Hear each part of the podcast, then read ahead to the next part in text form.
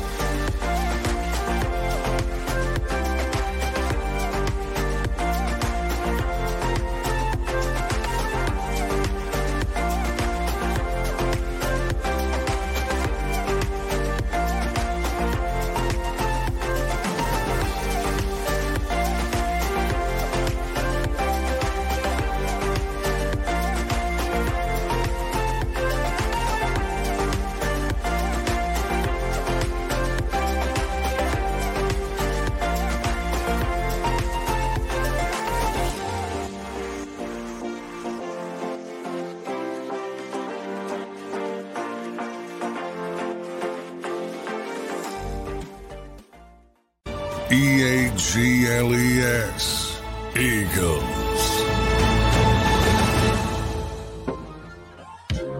Yeah, baby. Yes. Welcome in Friday Eve, Thursday, November 16th. 105 hours and 15 minutes away from the Eagles and the Chiefs, but who is counting? Welcome in, friends. That's Tone DeShields in for Derrick Gunn. I am Rob Ellis hanging with you. Mr. Tone, what's going on? Rob, man, I feel good, man. You know, it's a it's a little cloudy down here in Texas right now, but I'm still holding it down. I'm still here. I'm still happy. I'm still grateful to be alive, man. Uh can't ask for anything more, can't ask for anything less. How about you, man? How you feeling Uh, today? good, man. No complaints. Uh, above ground, right? Uh, Sounds good to so me. What's up, everybody? What's up, Kevin? MC, it's Joe Ho, uh, Jim G, James, MC, Rosie, uh, Twiz, and uh, Ball. What's going on, guys? Kevin, what's up? Hope everybody's doing well. If I missed you, sorry. Fast and furious, like I always say. So just keep keep throwing them my way, man. Hope you guys are good. Hope you guys are good. Yes, Men in Black today. Yes, yes. I don't know. I guess I'm Tommy Lee Jones. I don't know, but anyway, we're we're Hey, uh, we're rolling. We're uh uh you, you seen Pulp Fiction, right? Oh, love Pulp Fiction. You know, uh, you know, you're you- you're my John Travolta, I'm your Samuel. That's right. I'm Know what I Vincent. mean? uh, Vincent Vega. I think it's.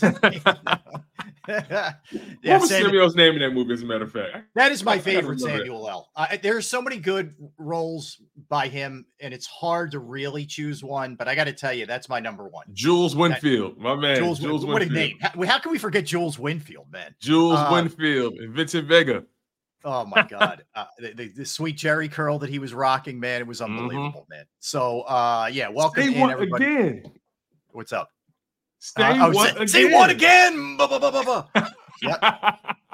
And then the scene where he accidentally shoots the, the guy in the car. Oh my god, man!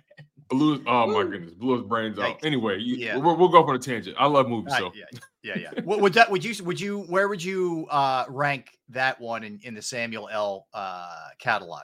Wh- Where would you put that one? Jeez, I'm such a huge Samuel fan. Um, when I, I know, think it's tough. Samuel, when I think Samuel, you know, I I think of you know the Negotiator, and then you know I'll think about Pulp Fiction, Yeah, and, and then obviously he had Coach Carter.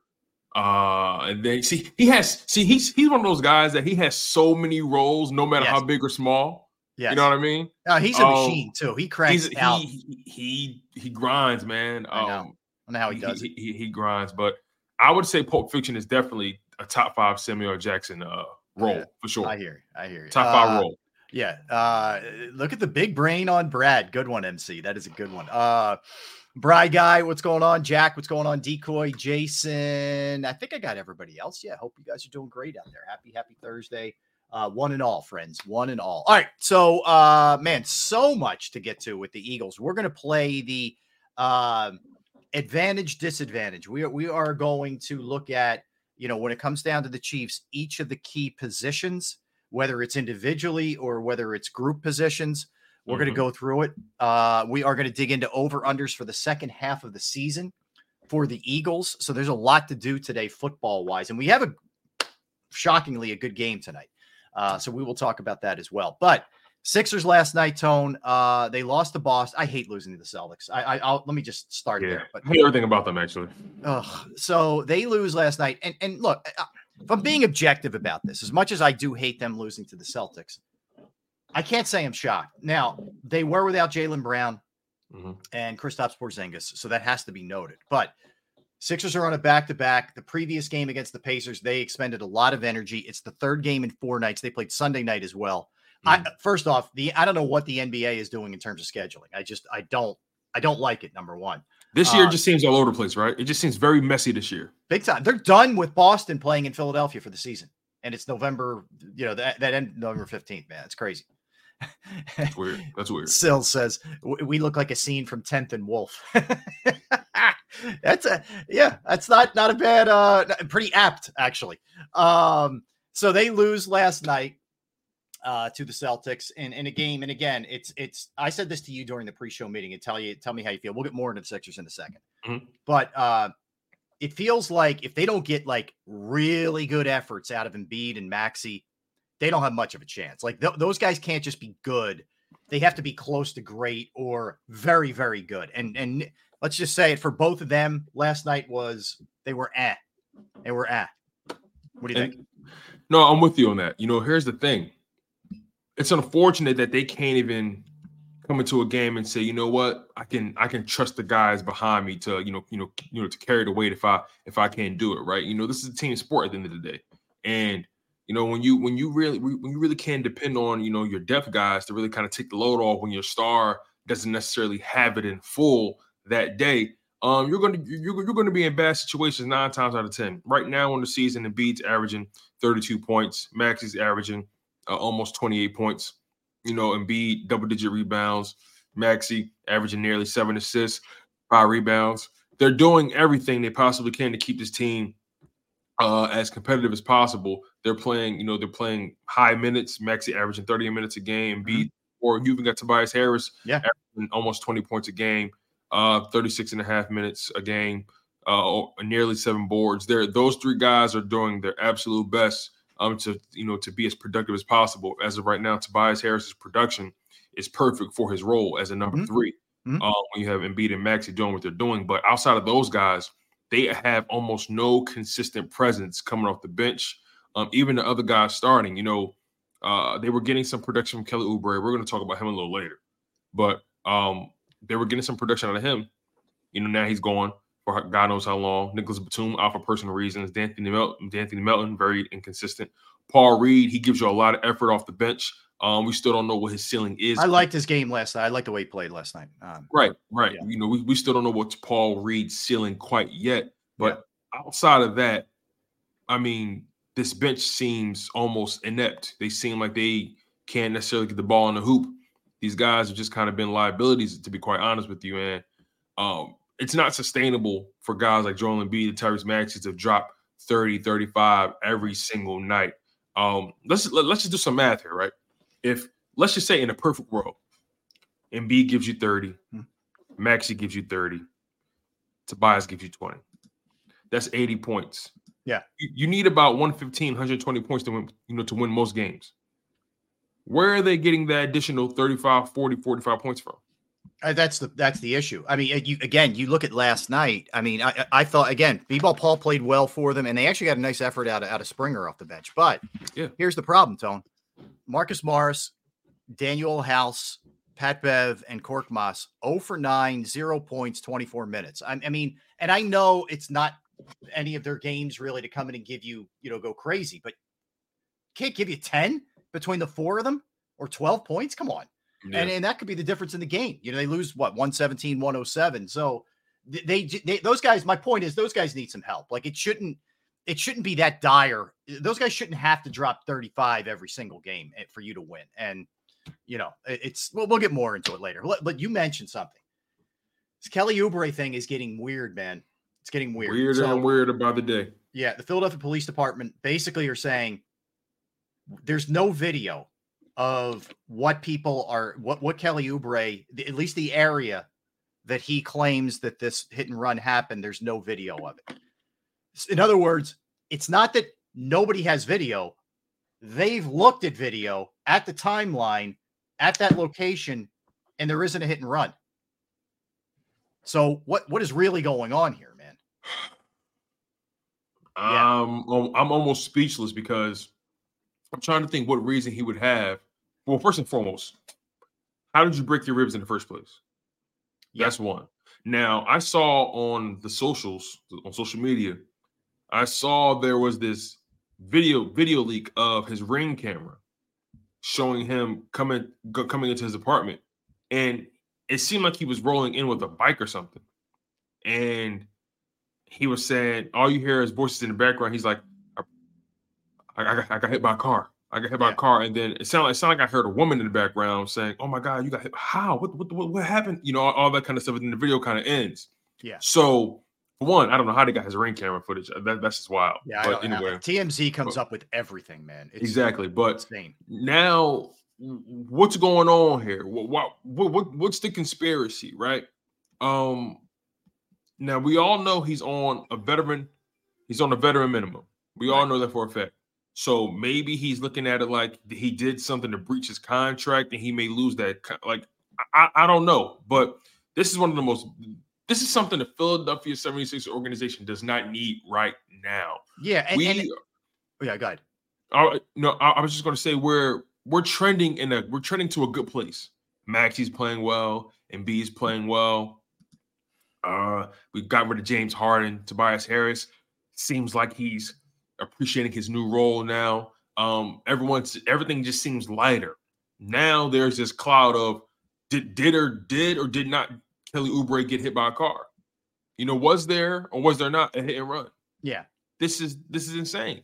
So I think there's two things to, to keep in mind. One, in fairness, let's let it play out and let's see. But and the other thing is, and I'll this is where I'll, I'll I can give him an out or a benefit of the doubt. He is new to the area you know how it is, Tone. I mean, if you're in a, in a unfamiliar city, you could think you're on, uh, you know, I, I, pick your point. I, I don't know, uh, the corner of Broad and Shunk, and meanwhile you're on, you know, Broad and Jackson. I, am just saying. That no, you're right. Of, Listen, I just moved to Texas, and I and I'm still. Yeah. I'm still figuring out street names. If something happened to me on, on, whatever street, I would have to pull out my phone and figure out where I was. Same. But you know, and especially if you're shook up too. Like you could just be like, you know, I was on the, you know, and he, you could be thrown off. So uh, let's. I'm, all I'm saying is, let's see. I will say this: it doesn't look good right now because right. if he did lie to the police, that's really bad.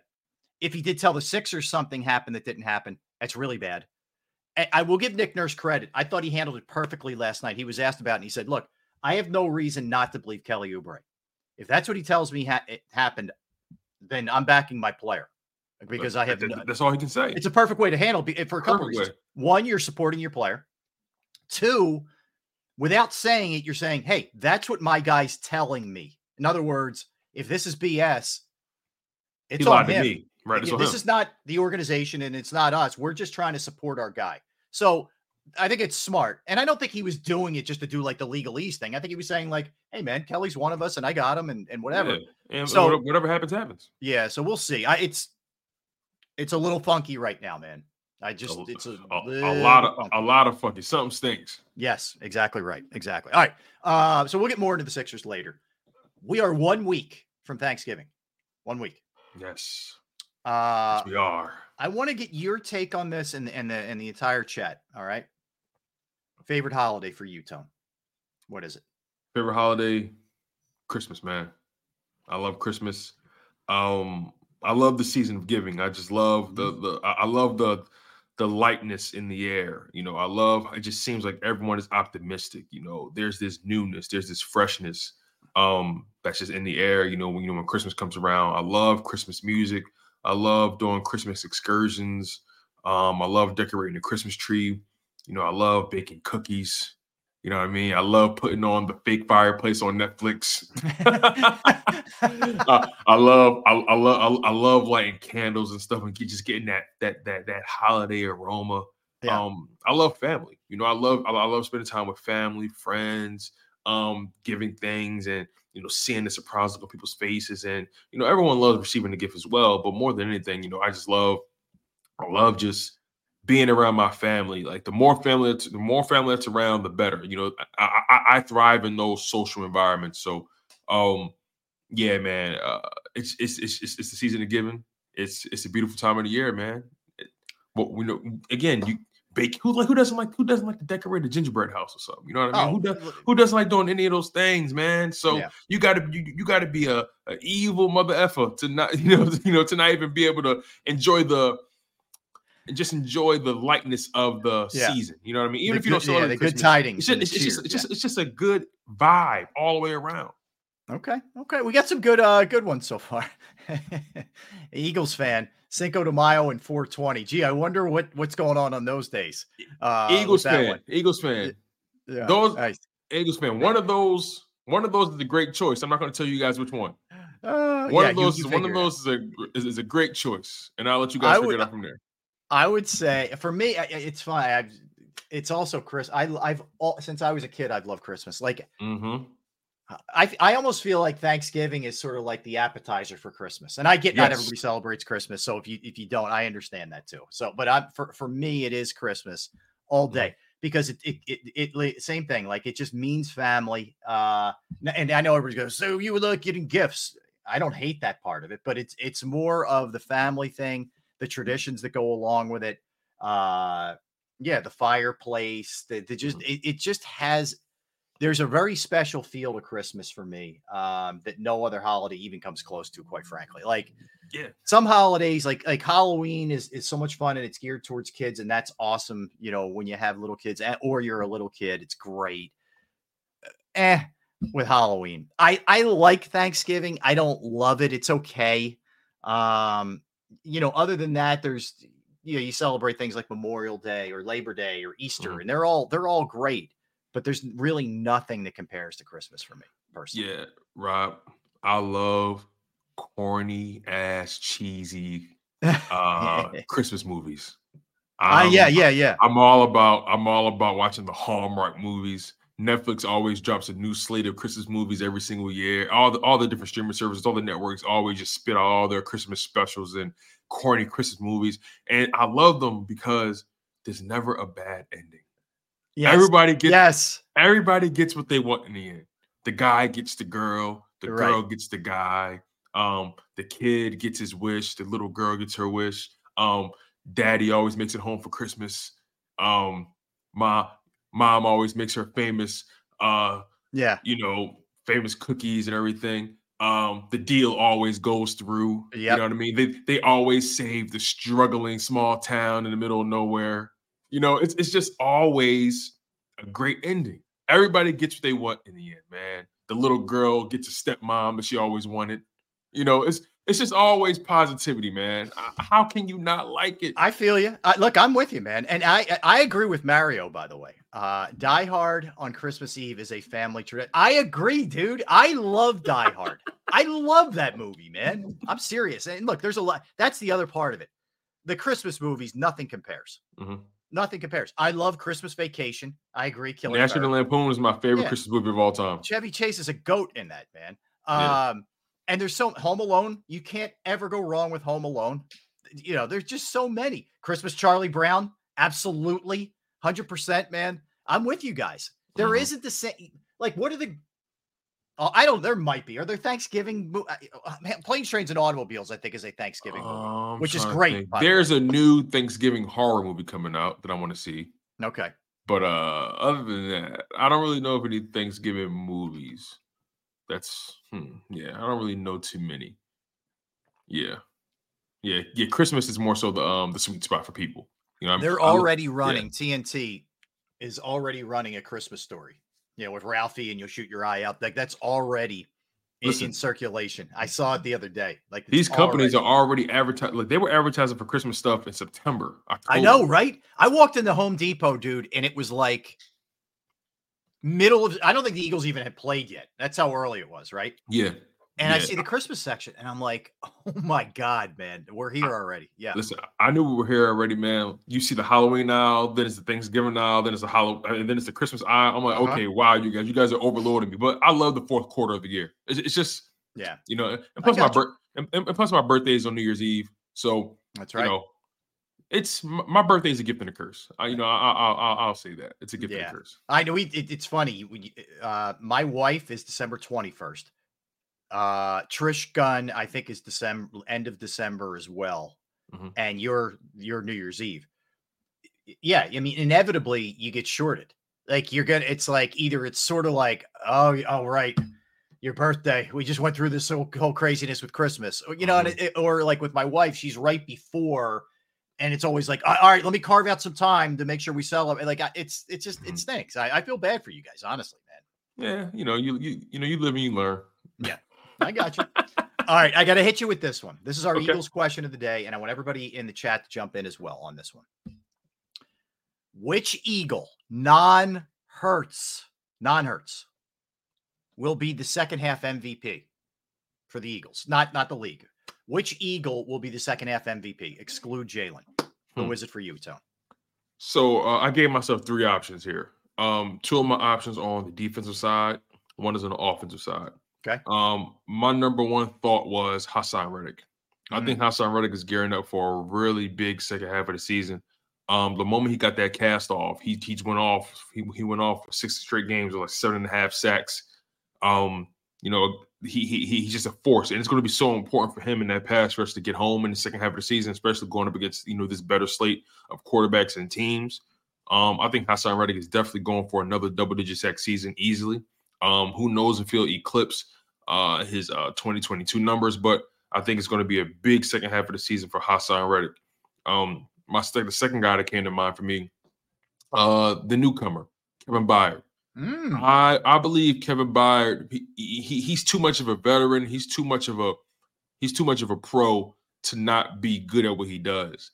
And I believe in this new situation, um, despite the pass defense playing a little subpar, he's with a better he's with he's with a better crop of talent than he was in Tennessee. I really think Kevin Byard is going to have a really big second half of the NFL season. Uh, and you know, and, and some more time with the system, some more time with the players. He has two games under his belt already. Mm-hmm. Um, he brings a lot of experience. Uh, it's kind of hard to bet against a guy like that who's a former All Pro, former Pro Bowler, um, a true leader on the back end. Uh, I, I, I, have no doubt in my mind that he's that he spent a lot of his time uh, making sure that he has his system down pack and you know you know uh, you know from front side to back side. So uh, I think Kevin Byard is going to be um, a big a big contributor in the second half of the season. And then my third guy, DeVonta Smith. Uh, okay. with, with, with, Dallas Goedert being out, it's a big opportunity for DeVonta Smith to get back on track and, and, and pretty much pick up where he left off from last season. Again, that's not saying he's had a bad first half at all. He's had a very, very productive first half of the season. Big catches, big touchdowns. Um, has shown up damn near in every game. Uh, I just think this is a this is a huge opportunity for him in the second half of the season. I, I'm I'm kind of comparing it to what he did last year in the second half after Dallas Goedert got hurt. He turned up big time. His target his target uh his targets uh, shot up. His reception shot up. His yardage shot up. Um, touchdown production shot up. So um, I I think this is going to be a big second half for DeVonta Smith. What about you? Okay, uh, I Byard is an interesting out of the box choice for me. I think it's a, a interesting. I think it's interesting. Uh, I'm really curious to see what he looks like now that he's he's really got his feet wet and should know the system. And then he and Blankenship can work off of each other. I really am excited to see what that's going to look like. Mm-hmm. Uh, to me, it's a two horse race. It's Reddick and it's AJ Brown. I mean, that's a two horse race. Brown could get over 2,000 yards. We'll get into that later. Reddick could could be, you know, right around where he was last year in terms of sacks. Uh, and he is such a game wrecker in terms of the strip sack, being around the ball, and this is a team that so badly needs takeaways. They have not yes. been a good takeaway team. So I'm going to go with Haason Reddick because I think he's going to go off. I think in this game coming Monday, Tone, I think this defensive line, quite frankly, goes into this game very pissed off because they didn't get any sacks last year in the Super Bowl. And we could talk about the, the surface and the and the and the field and all that, and I think it's real. But they're they're mad about that. Like this is a team that was the best sack team, A in football last year, and, and I think second all time. So they're going to want to get crazy. So I think it starts this week with Haason. I think he gets loose, and I think he he has a big game, and I think it carries over for the rest of the year. So I'll go slightly into to Haason. I'll go AJ two. If I had to go three, I'd think about Josh Sweat, man. I, I don't mm. you know, look at the way he's played in the first half. I consider Josh Sweat. I definitely yeah, consider him. He's been excellent. Um, But I like your I like your Byard choice. It's different. I, I wasn't thinking along the secondary lines at all for the Eagles. So Yeah, I, I like the, that. the reason I thought about them is because they, they have to be better. They have they to. have they have to take their game to an entirely new level than they've shown in the first in the first uh, half of the season. Now, granted, Byard was only part of it for two games, Right. so all of it's not him. So he gets he gets some grace in terms of just uh, an adjustment period, you know, a ramp up period.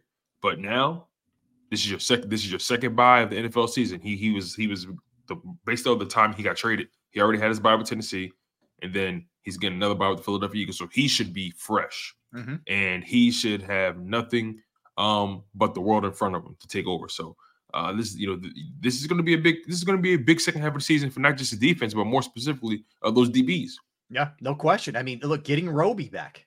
How big is Yes, that going to be for these yes. guys? You finally get somebody you can plug into the slot who, who's actually played that.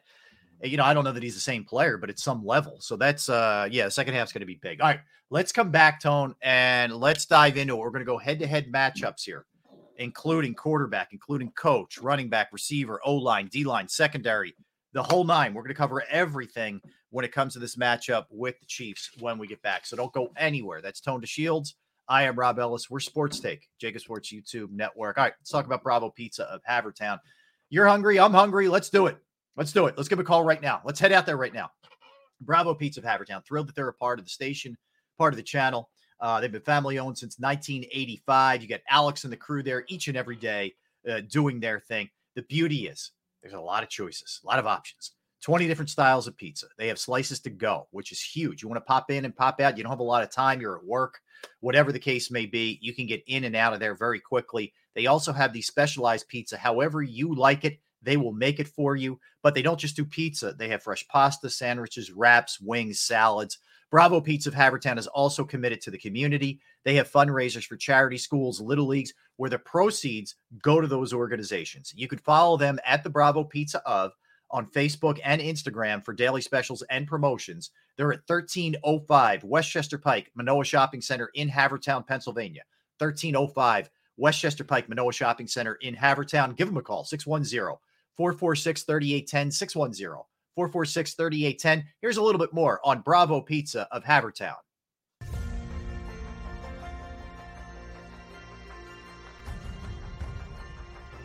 I remember getting my heart broken when they lost the Super Bowl in 2004. We're big Eagles fans. We moved to South Philly because of the Eagles. When they won, we went straight to Broad Street, and uh, everybody was going nuts over there, and it was just a, a memory that you'll never forget.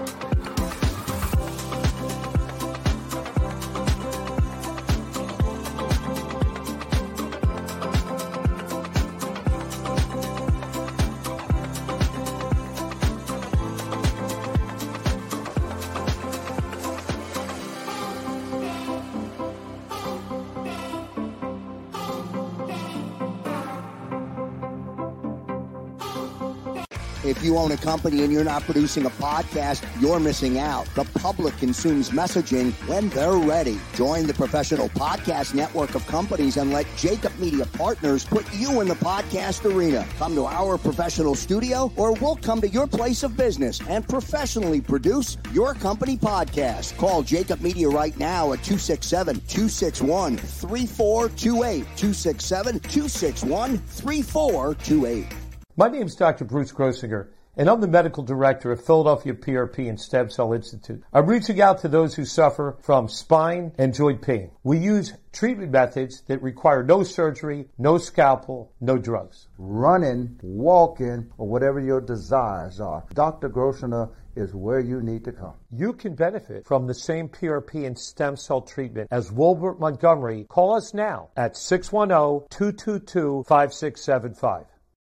We're here to show you a better way to spend your state income taxes and get the money to where it's needed to most to the thousands of qualified kids. What we like about BLOCS is they really know where the need is. This program ensures that their dollars come 100% into these kids for their tuition assistance. If you are able, BLOCS makes the EITC piece go very quickly and very smoothly. Turn your PA state tax liability into need based scholarships and receive a 90% tax credit.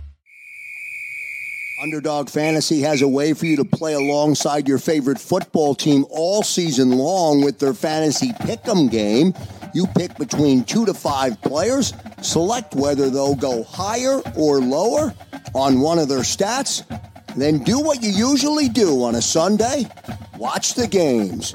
You can win up to 20 times your money in a single game by going five for five. It's a fantasy game, and the sports betting show wants you to get involved. Go to UnderdogFantasy.com. When you sign up, use the promo code WIN, and Underdog will double your first deposit up to $100. That's UnderdogFantasy.com. Use the promo code WIN.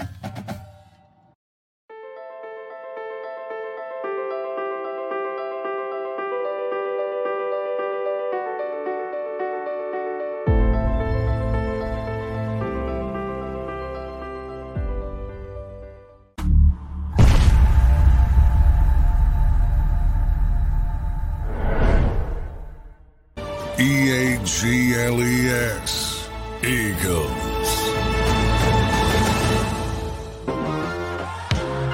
We're back. Appreciate you hanging with us, making us a part of your day. We are Sports Take JAKIB Sports YouTube Network. That's Tone. I'm Rob. Hey, Tone, can we throw up uh, Gunners uh, GoFundMe, please? I, I should have told you. Sure. during the break. My Sure bad. can. And, Sure we, and can. we can pin it in the chat too. I'd appreciate it. So, so folks who may not know, um, Derrick, uh, Derrick and his wife Trish have gone through, uh, you know, some some medical issues, and uh, she's on the road to recovery. Um, but it's going to be a long road and a winding one. Um, and anything you could do to help, there's a GoFundMe page. Tone's going to pin it in the chat section to make it easy access for you guys. But uh, if you're just simply listening to us, you can go to Derrick's Facebook page and connect there as well. Uh, it's support Pastor Trish, T R I S H, and Derrick Gunn. Uh, we're up to $32,000 right now, which is excellent. Uh, we're trying to get to the goal of 50. Uh, it, there's a lot of care that's involved in, in, you know, what the, the undertaking for what's going on with Trish, uh, including alterations to the house uh, and having different things done. Uh, Derrick explains in full there on, on the GoFundMe page exactly what's going on.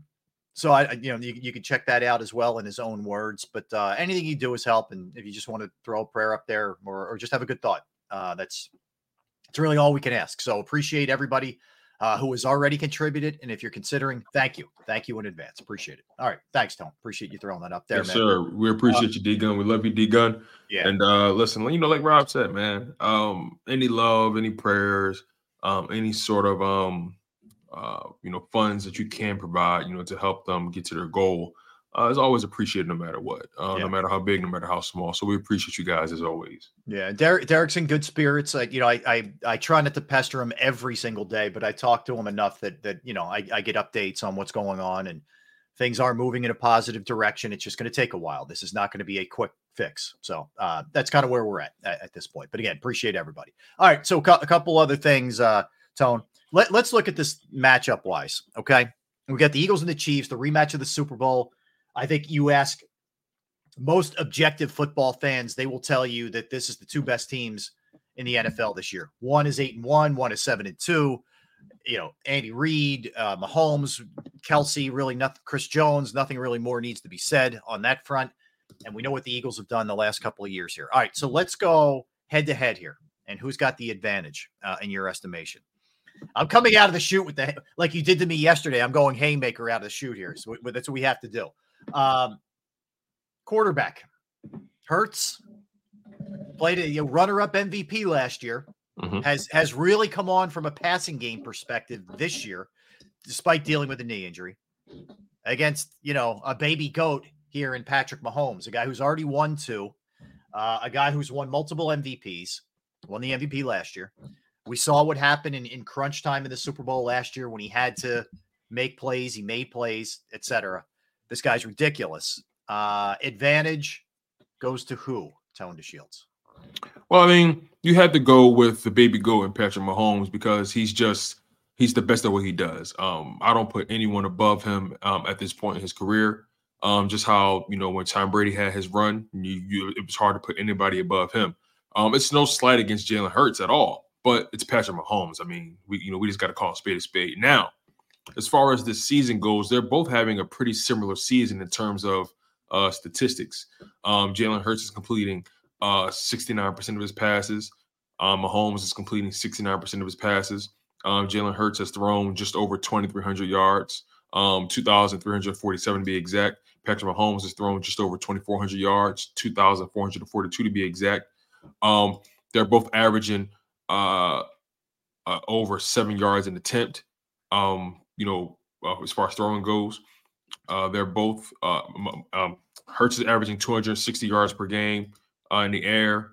Mahomes is averaging 271 uh, in the air. Uh, Hurts has 15 passing touchdowns. Mahomes has 17. They both have eight interceptions. So they're both they're both having pretty comparable comparable seasons. Uh, they both have similar passer ratings of 97 um, on the season. Um, Mahomes is 96.7 to be exact, and Hurts is 97.0 on the dot. So they're both having similar statistical seasons. Now, the wild card is uh, Jalen Hurts' uh, rush ability. Now, they both have a pretty good amount of yards on the ground. Mahomes is running the ball a lot this year, um, 42, 42 attempts uh, on the ground to Jalen Hurts' 88. Um, but Jalen Hurts has 316 yards. Mahomes has 258. Mahomes is averaging more yards um, per attempt with six yards uh, and, uh, per rush. Um, Hurts is averaging 3.6 yards per rush. Uh, Hurts has seven rushing touchdowns. Mahomes has none. So, and also, and also, they both fumbled the ball. So uh, they're both having pretty similar seasons, but Jalen Hurts does have more total touchdowns at the end of the day. Mahomes right. has Hurts has 22 total touchdowns on the season. Mahomes just has uh, 17. Um, that's the reality. So um, again, they're both having tremendous seasons. They're both MVP candidates. Uh, I, when, when I say Patrick Mahomes, I take nothing away from Jalen Hurts. It's just the reality is Patrick Mahomes is the more refined, the more um, the more talented quarterback. You know, that's just, just what it is. Right. Like if, if we're having this discussion about maybe 30 other quarterbacks, I'm going Jalen Hurts here. This is no knock on Jalen Hurts, but at all until you so to speak dethrone Patrick Mahomes, it's Patrick Mahomes. Uh, You know, it, it, that's why I say even you're up three touchdowns with with two minutes left. I still don't feel comfortable against this guy. He's a freak. He just he figures out ways to win football games, and he can hurt you so many different ways. He's great off schedule. He'll throw the sidearm pass. He'll throw a great deep ball. He's being asked to do it with a weak receiving core, a very weak receiving core in my estimation. Great tight end. Yeah. Weak, and, weak and, and, also, Hurts hasn't beat him yet. You know, he's 0 2 against Mahomes in his career. So exactly right. uh, Exactly Mahomes right. has So, the edge. Yeah, this one's Mahomes, and, that's okay uh, because Hurts isn't far off. And if you're if you're comparing your quarterback and saying he's not far off from Patrick Mahomes, you're in pretty good shape uh, with your quarterback. So, uh, but no, that one that one would go to Mahomes. All right, let's go running back. D'Andre Swift, Isaiah Pacheco are, are kind of the the ones for both of these teams. Uh, Pacheco had a good Super Bowl, if you remember, against the Eagles. He's had a he's had a you know solid, he, good player. I'll tell you what I what- I'll tell you what I really appreciate about him. That dude runs hard. Yes. like he runs very is a hard. fearless cat, man. When it comes to contact, he will he will. I don't know what you do anymore. You stick your head down now, you get a flag, but you know what I mean. This dude is not afraid to take somebody on. So I I, I appreciate his game. But all right, who's got the advantage there? Uh, this is interesting because I feel like they're both having extremely similar seasons. Um, they both play the position similarly. Uh, you're, I think you are right. I think Pacheco uh, does run a bit harder. Um, he's a bit more of a physical runner. Uh, but I would definitely have to give the edge to D'Andre Swift. I believe he's more of a threat in the passing game. And again, the, the Chiefs are using Pacheco in the passing game as well. Um, their stats are similar, but Swift has more rushing yards. Um, he has slightly more attempts. Uh, they both have three rushing touchdowns on the ground, and they both have, if I'm not mistaken, let me make sure I got this right. Uh, they both have one receiving touchdown, and they both have similar uh, receiving yards on the season. But I'm going to I'm going to give the edge to my guy D'Andre Swift. I think he's a I think he's a, a bit more elusive, um, whereas though Pacheco has a bit more power and with he runs. So it's all about your style, really. Uh, but I just think that uh, I'm, I'm going to give the edge to D'Andre Swift. Um, that's you know th- that's how I'm rocking. He he's has he's had some bigger some bigger games on the season um, compared to uh, Isaiah Pacheco. Um, I think Isaiah Pacheco's biggest game of the season. Uh, he had 150 yards over 20 carries. Uh, his lone 100 yard game on the season. And then when I think about D'Andre Swift and what he's done, I mean, he has. Make sure I got this right here. He has 175 rushing, uh, a 175 rushing yard game, 130 yard rushing game. You know, uh, he he just he's had some he has some bigger games throughout the season. So I'm going to give the edge to D'Andre Swift. I, I think this one's close too. Like I, I do think they're Very very, comparable in terms of production. Um, you know, and and both guys can catch the ball out of the backfield to an extent. Uh, I, I don't think there's I don't think either are bell cow, you know, absolute studs. I think they're both really good in their own ways. Um, you know, has Swift's production kind of fallen a little bit? Yeah, I, and there's a lot of things that go into that. I, I don't think he's quite run it as well, but I also don't think he's gotten as many opportunities. Uh, just the Mhm. way the game plans have gone, so you can't really hold that part of it against them. Um, but yeah, I, I would, um, I would, I would slight lean. I, I- I think Swift takes him because he's just a bet. He's better at catching the ball out of the backfield, in my estimation. Not that Pacheco's bad. Twenty four for a buck sixty is not bad. I'm not saying that At all. uh, but I will, yeah, I'm I'm going slightly Swift. I think this one is pretty close to a toss up. Yeah, it's a push. Yeah. Yeah. And if I'm again, if I'm looking at it real quick, Eagles are the best rushing team, uh, best rushing defense in football. I I think they will nullify a lot of. That's a good combo by you. That's a good Yeah. pull by you because we have that has to get factored in in the game. Who has the edge in the game? And Yeah. when when when you think about that notion of it, you know you got to give the edge to Swift. Uh, the, the Eagles' run defense is just too stout, and I, I don't think I don't think Pacheco is going to be able to really do much against it. Yep. Uh, so there's a couple of these that are no brainers. Okay. Mhm. This is one of them, in my opinion. Eagles receivers versus the Chiefs receivers. Is water wet? but um, yeah, you you, you got to go Eagles receivers. It's, it's not even it's not even a question, man. Let's just be totally frank about this. AJ Brown, AJ Brown has more receiving yards than I think that whole crew, right? he has. He not the whole crew. Well, close but- to the whole but- crew. But but but as far as the receive, actually, no. You know what? You I think you're actually right because I was looking at Travis Kelce's numbers too. Yeah, take Kelce Um, out, just the yeah. wideouts. Yeah. if we're gonna okay, let's let's let's really be accurate about this. We're gonna make sure we give people their actual credit here. All right. Uh, on this on, on the season, AJ Brown has one thousand yards, one thousand five yards, but Yep. just, you know, one thousand yards, right? Yep. So Rash, Rashee Rice, three hundred seventy eight yards, plus Justin Watson's two seventy six, Yep. plus Marquez Valdes-Scantling's two forty 249. Sky Moore 201. But just those three guys, right? All right. Yeah, yeah. I mean, you, Kadarius told me some of that was 903 yards between three guys. right. Yeah. J- uh, AJ Brown has more receiving yards than three of their top targets. Yeah. Yeah. That's, you know, exactly. that- and we're, we're not even bringing uh, DeVonta into this thing. You, you know right what I mean? So it's, now, now, if you want to, we can do that because DeVonta Smith he got 533 on the season. Um, so 1,005 yards plus 533. Math is fundamental. You guys, I got the calculator right here. That's that's I see you using your toes and your finger. Uh-huh. I see it. I see That's it. that's that's 1,000. That's 1,538 yards. Yeah, right? it's it's this is a landslide. This is a It's a landslide. TKO. All right, this yeah, is it's, it's, not even going to add it up. None of the right. receivers, none of them can combine all the you can't you can't combine any of their receiver stats together and compare it to what DeVonta Smith and AJ Brown have done. It's But just here's he- it's no comp. You're right, but we could have gone into last year saying that. And and, and look, Smith Schuster was is an upgrade from what they have now true. too. But those guys did damage in the Super Bowl, man. You know, true. and this is where you got to take into account, like where I gave the Eagles run defense credit, their pass defense is bad.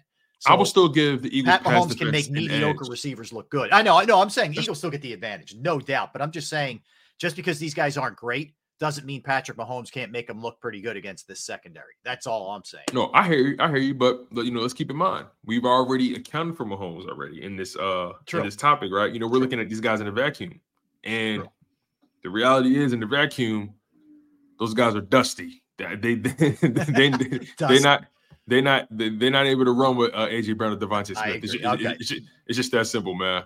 All right. As much as that was a landslide, so is this one the other way. Yeah. Without Goedert, you know, come on. No man. conversation. It's Chiefs, it's Kelce all day. Every Travis Kelce, it's it's even with Goedert, you still got to give the edge to Kelce. Uh, without a doubt. Without a doubt. All right. So uh let's move on then.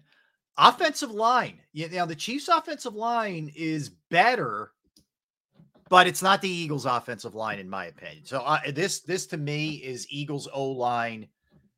They win this one. Where do you fall on this one? Yeah, I have to give the edge to the Eagles offensive line as well. That's not saying the Chiefs have a bad offensive line. Um, but you know, I just believe that like if you go player for player, I think Jordan Mailata is better than Donovan Smith on the Chiefs. Uh Joe Joe Thune Joe Thuney. Yeah. mm, it's a push between him and Landon Dickerson. It's, it- it- it's a push. Joe Joe Thuney is a very good guard, very very good guard. So it's a push between him and Landon, Landon Dickerson. They're pretty comparable. Um, Creed Humphrey versus Jason Kelce. Now Creed Humphrey is younger, Right. um, but I think I think their talent is pretty much on par with each other. Yeah, Creed Uh, Humphrey's but very good. Creed Humphrey is one of the but Creed Humphrey's a top three center in this NFL, if you ask me. Um, uh, at, at, at right guard, that's where things get interesting because Cam Jurgens, what's he going to be coming back into to the be lineup? back. Yeah, the, the, the supposed to be practice window. Remember, Tone, it opened up before the bye. So they bought him an extra two weeks. Exactly. Remember that. So he, barring a setback, I think he's good for Sunday. They practiced a little later today, like two two thirty today. So it's we'll have a better idea tomorrow on the show. Yeah, and you know Trey Smith, he isn't he, he isn't having uh, a terrible season at all. He hasn't given up any sacks this year. Thus thus far, he's having a pretty good season. Yeah. Um, I may give the edge to Trey Smith, um, in this regard. Um, just just because he he's he's played, he's been healthy the entire time. He hasn't given up any sacks. Uh, he has a PFF grade of sixty nine point five, almost seventy, which is which is pretty good. Uh, so you know, pretty good for the position. So I'm I'm going to give the edge to Trey Smith there. Uh, but then right tackle, I'm definitely giving the edge to Lane Johnson. Uh, who are whoever you want to bring up, I'm, I'm going Lane Johnson every single time. So I just I just think the Eagles have the edge overall. Um, but I think it's a push at left guard and at center. Yeah. Um, Eagles, Eagles, Eagles, but not by a landslide in that one. Yeah, Eagles, but not by a landslide. And also, you can make an argument the Eagles' offensive line um, hasn't necessarily played up to their standards. I Not agree with that. N- n- Not saying they have fallen off, and not saying they're not playing well. There's room for improvement. There is a ceiling that they have that they're not And- necessarily playing at, and it's hard. thing I think we need to take into account a little bit, man, is like, you know, the, these guys are, are your play's going to diminish a little bit. You got Kelce 35 ish, Lane 33 ish. You know, Mm-hmm. there's going to be a little bit of a dip. I don't think there's been a huge dip. Don't get me wrong. I'm not going there, but Yeah. The reality is their ceiling is high. And they haven't necessarily scratched it. And we get so we get so bent out of shape because their ceiling is higher than their ceiling is hi- higher than everyone else's. Yes, correct, correct. Um, all right, so uh, a couple other things. The uh, let's go D line. I really think this is a push. I really do. Uh, if you look at the Chiefs with Chris Jones and the other guy that doesn't get talked about, and, and I get it, Chris Jones gets a lot of the the the, the hype as he should on that D line is Mike Danna. Mike Danna's got five and a half sacks. He's off to a really good start for them. Uh, you combine those two guys, you know, one in the interior, Danna's on the outside for them. Um, really good. I'll tell you, eh, you know, they've that D line is could be a problem.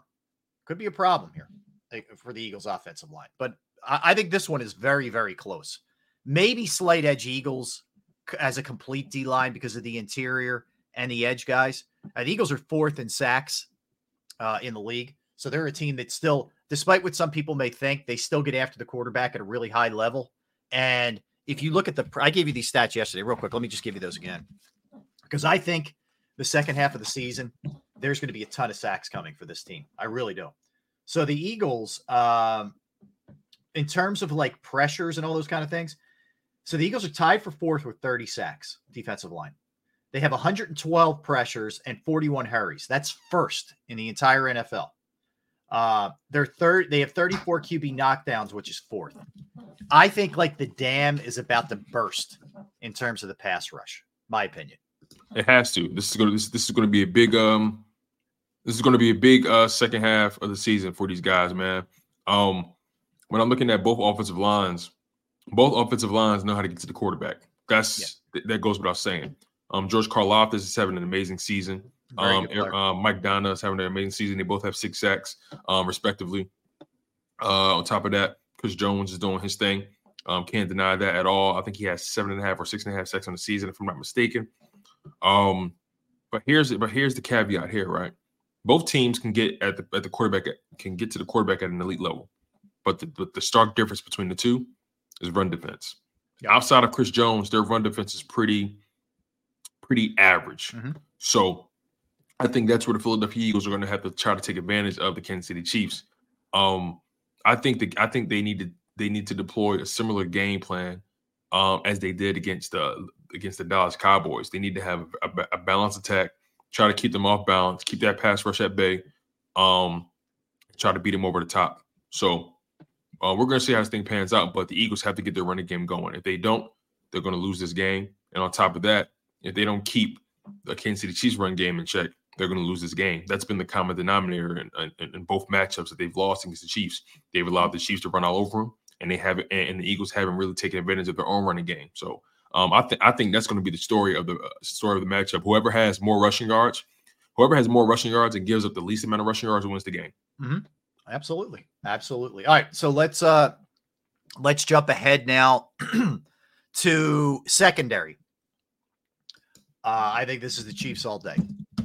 Yeah, Chiefs young players have really improved, and the Eagles we're, uh, we're in like hope mode, Tone. Uh, that's where Mhm. we're at. We're in hope mode w- w- with the secondary. But tell me what you think. Yeah, here, here's the reality. Uh Chiefs secondary, they're younger, they're faster, and they're on the up and up. The Eagles secondary, they're older, they're slower, and they're they're unfortunately on the decline. So when you when you add those things in, and when you take all those things in consideration, and on top of that, the Chiefs secondary is just playing better. Although the Eagles secondary has more experience, the other guys are just playing better. You got to give credit where credit is due. The, uh, the Chiefs have the edge in the secondary without question. Yeah, uh, I would agree. I, I don't. I, this is what you're going to need in the second half is Bradberry to step his game up, Slay to be a little bit better. Uh, as you mentioned earlier, Byard to to look like the guy who was a very good player in Tennessee for a long time, Mhm. and Reed Blankenship just to improve. Um, and, and Roby, but that's a lot of ifs, you know, and a lot of this has to happen. We'll see. We'll Yeah. see. There's a lot of room for improvement, and I think that it's possible. I don't think they're going to be good necessarily, but improved, absolutely, that can happen. Yeah, their best Um, corner, their best corner is Trent McDuffie. He's having an amazing season right now. Yeah. Um, the the one they want to, the one they, the one they should want to take uh, take advantage of is L'Jarius Sneed. Um, even though even though as as an entire unit they're playing better. Um, here's the he, he's arguably their weakest uh starting corner. Um, that includes uh Trent McDuffie and Drue Tranquill in the slot. So Yeah. I think uh again, um if if, if, if I'm going to take advantage of any, if I'm going to take advantage of anybody, um I'm either taking advantage of Sneed and Drue Tranquill. Um Trent McDuffie, he's the tougher matchup. They're probably going to put him on AJ Brown. It all depends on size though. That's the reality. Who has the, whoever has the bigger size is probably going to go on AJ Brown. Yeah. Um and they're probably going to put uh Trent McDuffie on um DeVonta Smith. So maybe AJ Brown can really feast on L'Jarius Sneed. I, I would hope so. I would hope so. Now, here's the thing about their let, us go linebackers here. They have good linebackers. Like you just brought up a couple names. Drue Tranquill's been awesome for them. Uh, coming over from the Chargers. He's been really good. We know how good because we saw it up close and personal. Uh, Nick Bolton can be um, and can play. He can play at a really high level, but he's been hurt, unfortunately for them. He's missed a you know a good amount of time. But that guy, when healthy, is really really good. Uh, you know Willie Gay. They, they there's some there's some talent there at the linebacker spot for this team. There just is. And the Eagles right now, I think Cunningham's been better than we thought. Um, Now here's the thing though, Nick Bolton is on IR. No, I know. I'm saying he's been hurt. He that's a big thing. He you remember what he did last year? He he hurt us last year. Uh, Yeah. But but Leo Chenal coming into coming into his wake has been playing pretty pretty decent. Yeah. Um, all things considered. So the, overall, that entire defense is playing well. They play they play together. They're young. They're all on the up and up, man. The, the Chiefs are going to have a good defense for a while if they can take care. If they can all Great. manage to take care of those guys They financially. drafted well. Veach is a good they, they drafted very well on defense, very well. Um, I this one I don't. I would lean towards the Chiefs, but I, just because the Eagles linebackers have been mediocre, you know. But it's and we'll see. Yeah, you know, it's overall, you know, it's, it's their their linebacker core is playing better.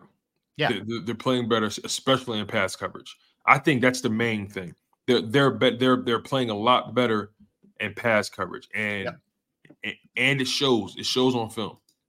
I think I think we I think we would have got a better feel for this linebacker core if they for the Eagles linebacker core if they weren't trying to force feed us uh Nakobe Dean because it kind of messed it, it, it, it kind of messed up the flow of things, especially with Zach Cunningham and Nick and Nick Morrow. They had a flow.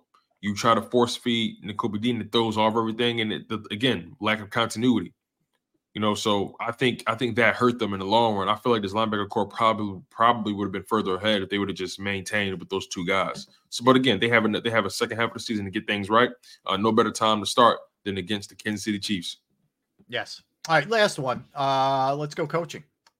You got to go Andy Reid. Uh, Andy Reid's track record. Andy Reid has beaten Nick in a Super Bowl. He's beaten him in a regular season. Mm-hmm. It's Andy Reid. Yeah, it doesn't mean the Eagles are going to lose the game, but it's Andy Reid all day. Yeah, you, you can even you even take it further. Say Andy Reid, Spags, Coach Spagnuolo. Like it's it's, it's, it's the edge. It's, it's edge Chiefs. You know, without question, man. Andy Reid too much uh, too much experience. Super Bowls. He has the quarterback. He has he has the brain trust. Uh, the the the, the defensive coordinator Steve Spagnuolo, three time Super Bowl winning defensive coordinator. He, he he just does an amazing job. What he does, man.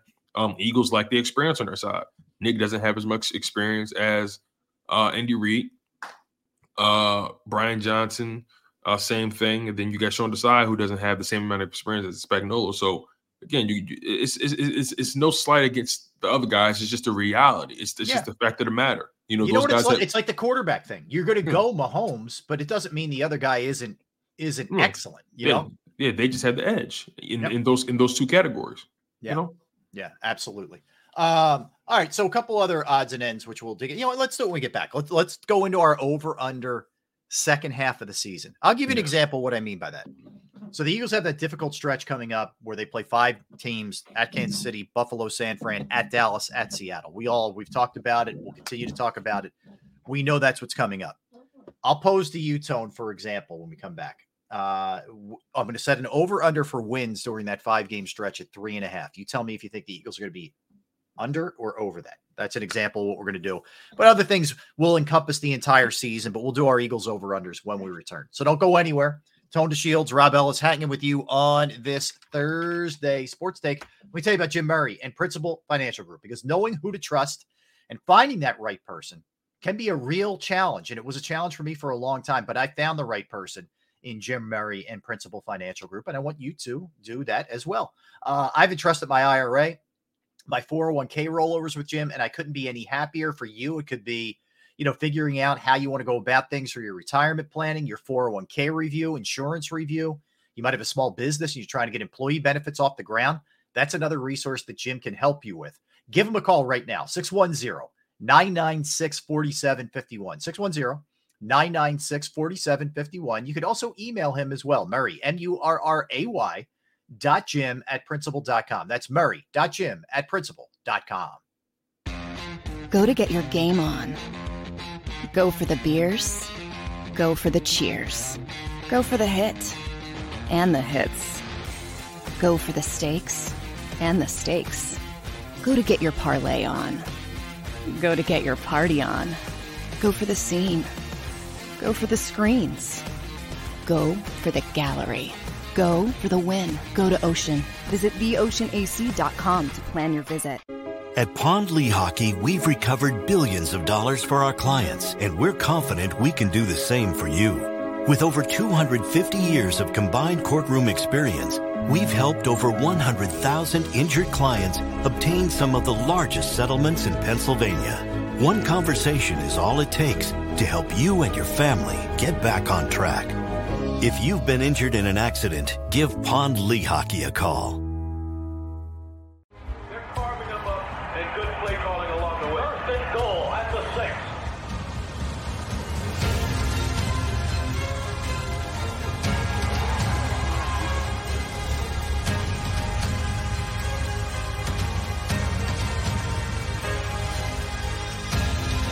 on the field of life. First Trust Bank is there for you. Champions on three. One, two, three. Because Philadelphia dreams deserve a Philadelphia bank.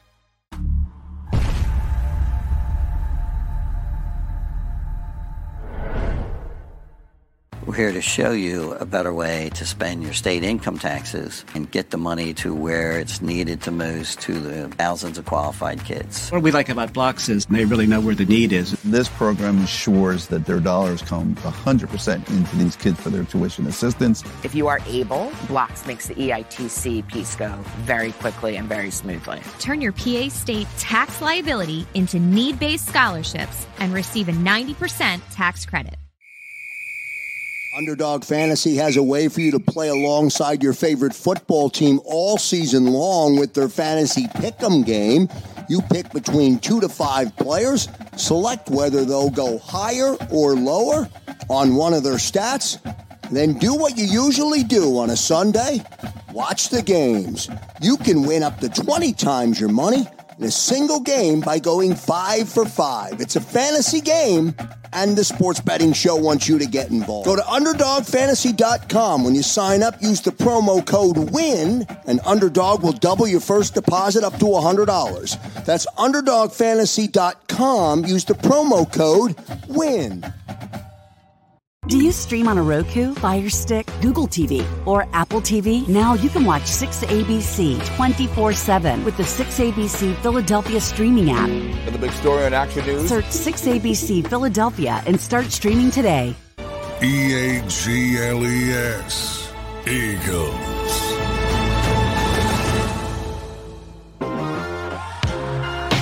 Welcome back in, everybody. Appreciate you hanging out with us. We are Sports Take. If you could hit the like button, my friends, uh, that would be kind of you. Uh, he is Tone. I'm Rob. Uh, on this Thursday, all right, over unders Tone for the second half All right. of the Eagles season, and I I'll, let's hit it right there with the one that I I teased before we went to break.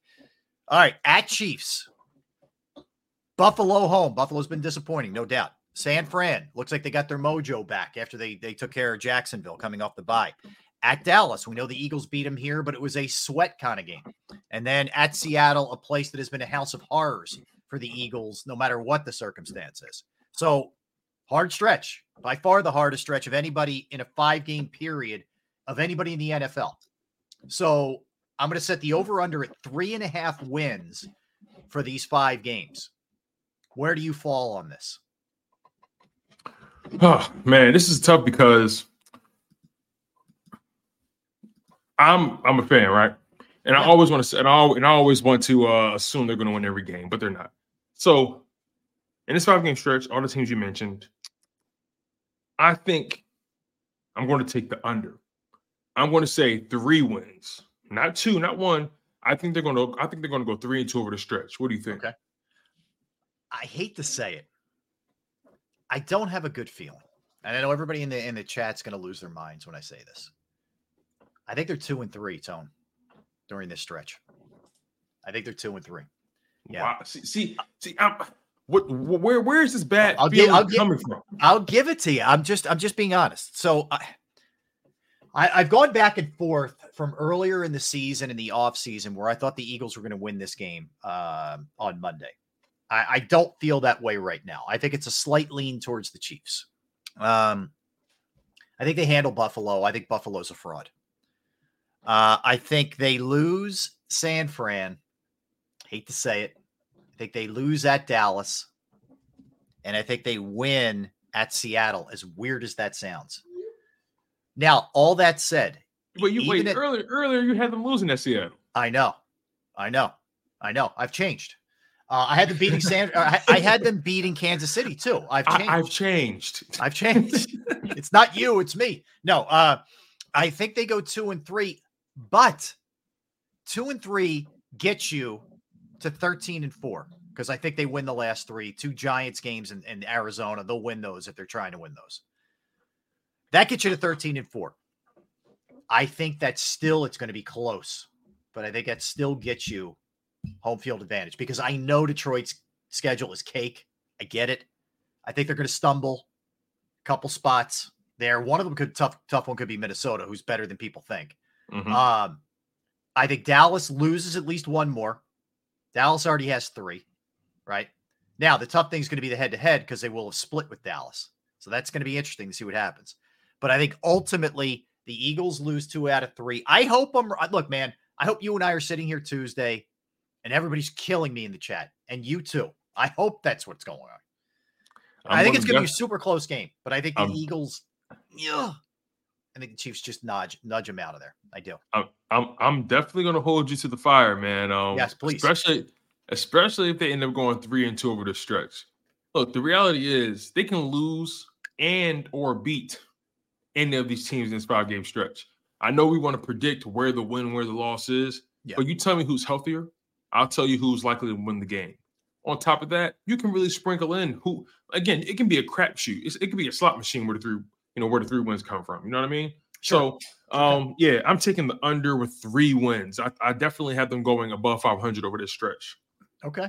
So you have you're at three and two. I'm at two and three, and I think uh, you know I think a lot of Eagles fans are four and one, five and zero. Like I, I'm seeing a lot of that. This is a really really difficult stretch. And by the way, like I think some people also look at it like, all right, if you're two and three during this stretch, there's no chance you're going to win in the playoffs. I don't agree with that either. I think you're in a real tough spot in Dallas. It's a revenge game. It's at Dallas. I think that's a really tough spot. I think you, Kansas City's always tough to play, a place to play. Uh, there you're going against Andy Reid and Patrick Mahomes. I think that's tough.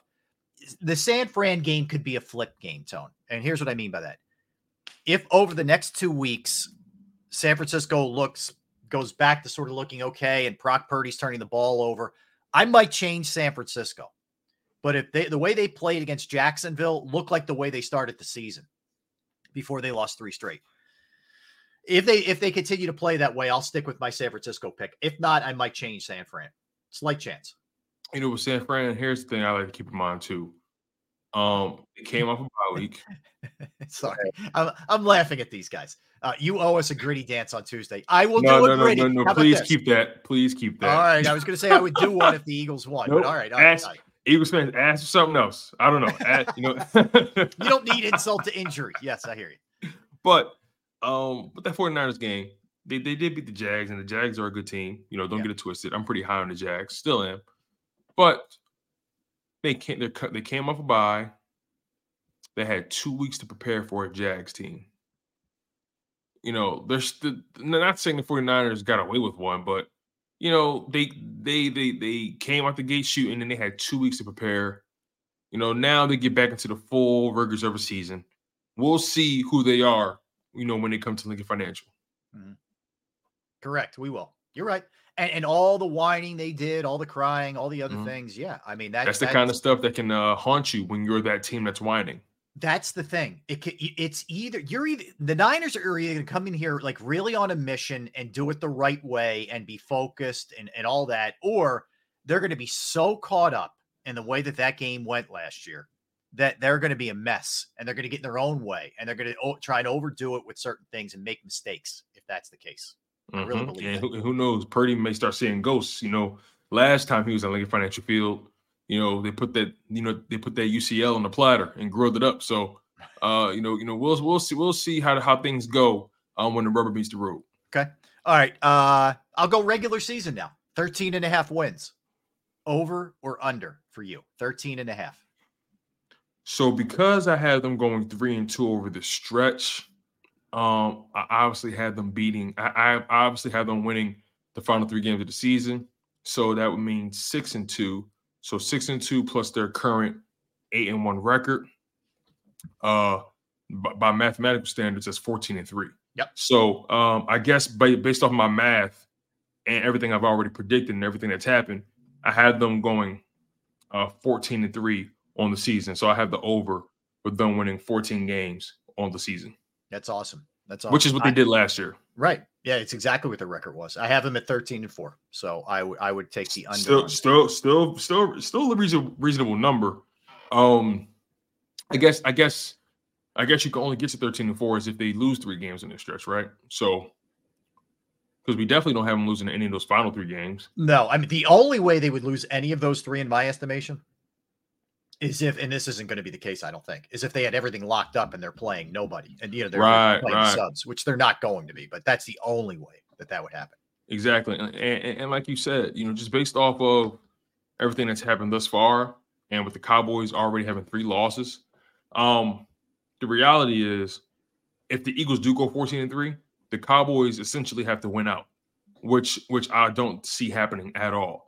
If the Cowboys even drop two games, they're not winning, they're not getting the number one seed. Yeah. So and then you got then you got the Lions, who are a team that's not far behind the Philadelphia Eagles. They've only lost two games, but like you said, they got to play the Vikings twice, and they got the Cowboys. I think that final three game stretch for them, actually, that final four game stretch for them, is going to really test them because the Broncos are trending up. Viking, excuse me, Vikings are trending up.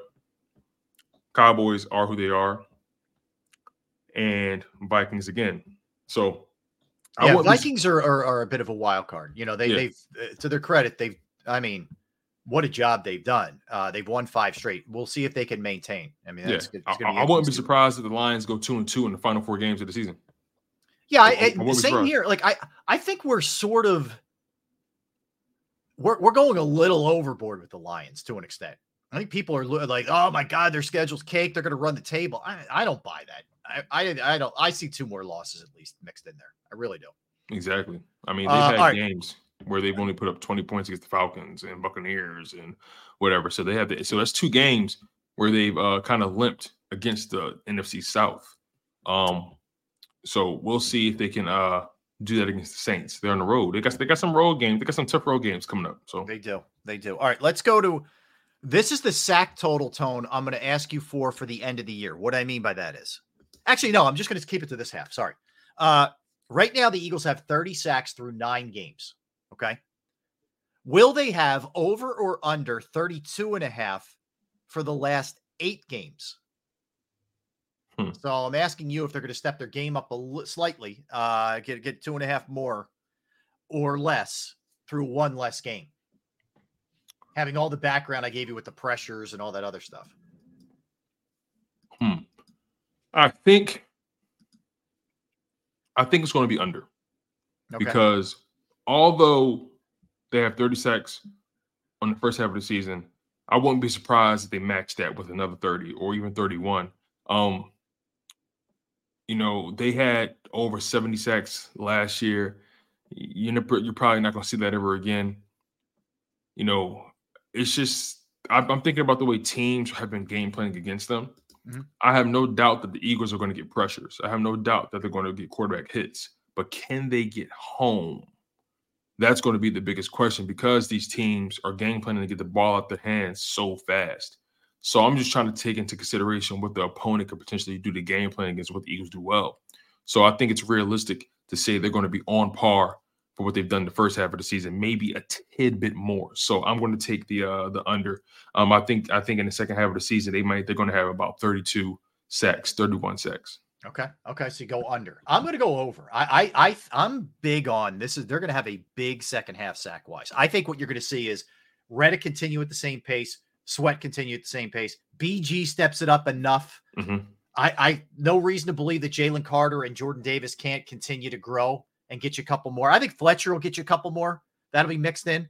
Um, you know, I, I think they're going to get there. I do. I think they're going to have a big, big total in the second. I'm telling you, man, though that D line is going to be dying to get to the quarterback a couple times in this game Monday night, considering they didn't get any last year on that on that that greasy field. Yeah, I Um, can't I, I can't argue with that. I mean, you know, look, I want if, they get 40 sacks in the second half, I'm mad at it. You know Yeah, what I mean? you. I just a you know, just a humble prediction, I like to call it. Uh, let's go AJ Brown, and I'm going to ask you this for the end of the season, where he's going to be. All right, you mentioned what's he got? One thousand seventy six, I think it is something like Oh, that. one, one, 1005. 1005, sorry. 1005 yards right now. By the end of the season, over or under 2000 yards receiving for AJ?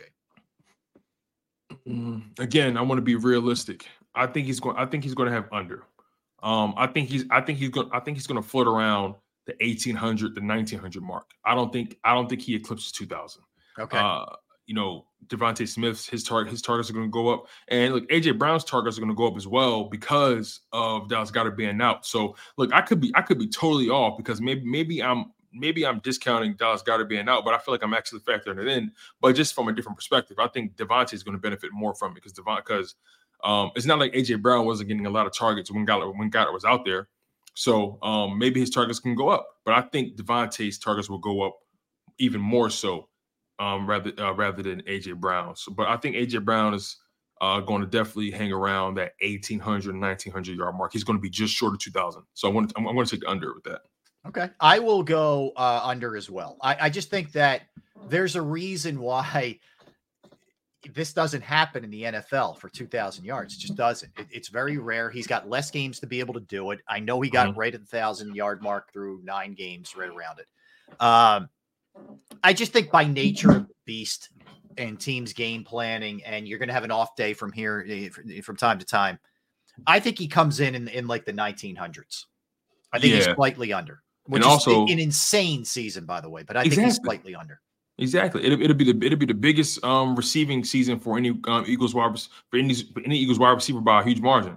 Um, another, another thing to keep in mind: if he was to get two thousand yards, remind you he's nine hundred and ninety five yards short.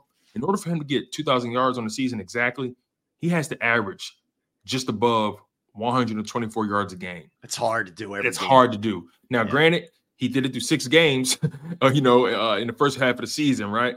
Um, can he? He's shown us that it's possible. Yeah. But through an eight game stretch, averaging 124 yards a game, That's tough, man. that's tough, man. That's Yeah. tough. Even if, you know, and may, maybe he has a 200 yard game and maybe a 99 yard game somewhere, but like it's, it's just going to be so tough to sustain that uh to average 124 yards over an eight game span. It was already tough enough averaging six yards uh, over a six game span. So I'm just trying to be realistic with this, man. And again, a 1800 yard, 1900 yard season is still beautiful. Um, no matter what franchise you play for, um, it's some, it's some organizations don't have any kind of wide receiver that gets those kind of numbers, and the Philadelphia Eagles um, are, are blessed to be able to have an, uh, an opportunity to have a guy um, break records, um, you know, as far as receptions, um, break records as far as yards, and you never know, maybe touchdowns.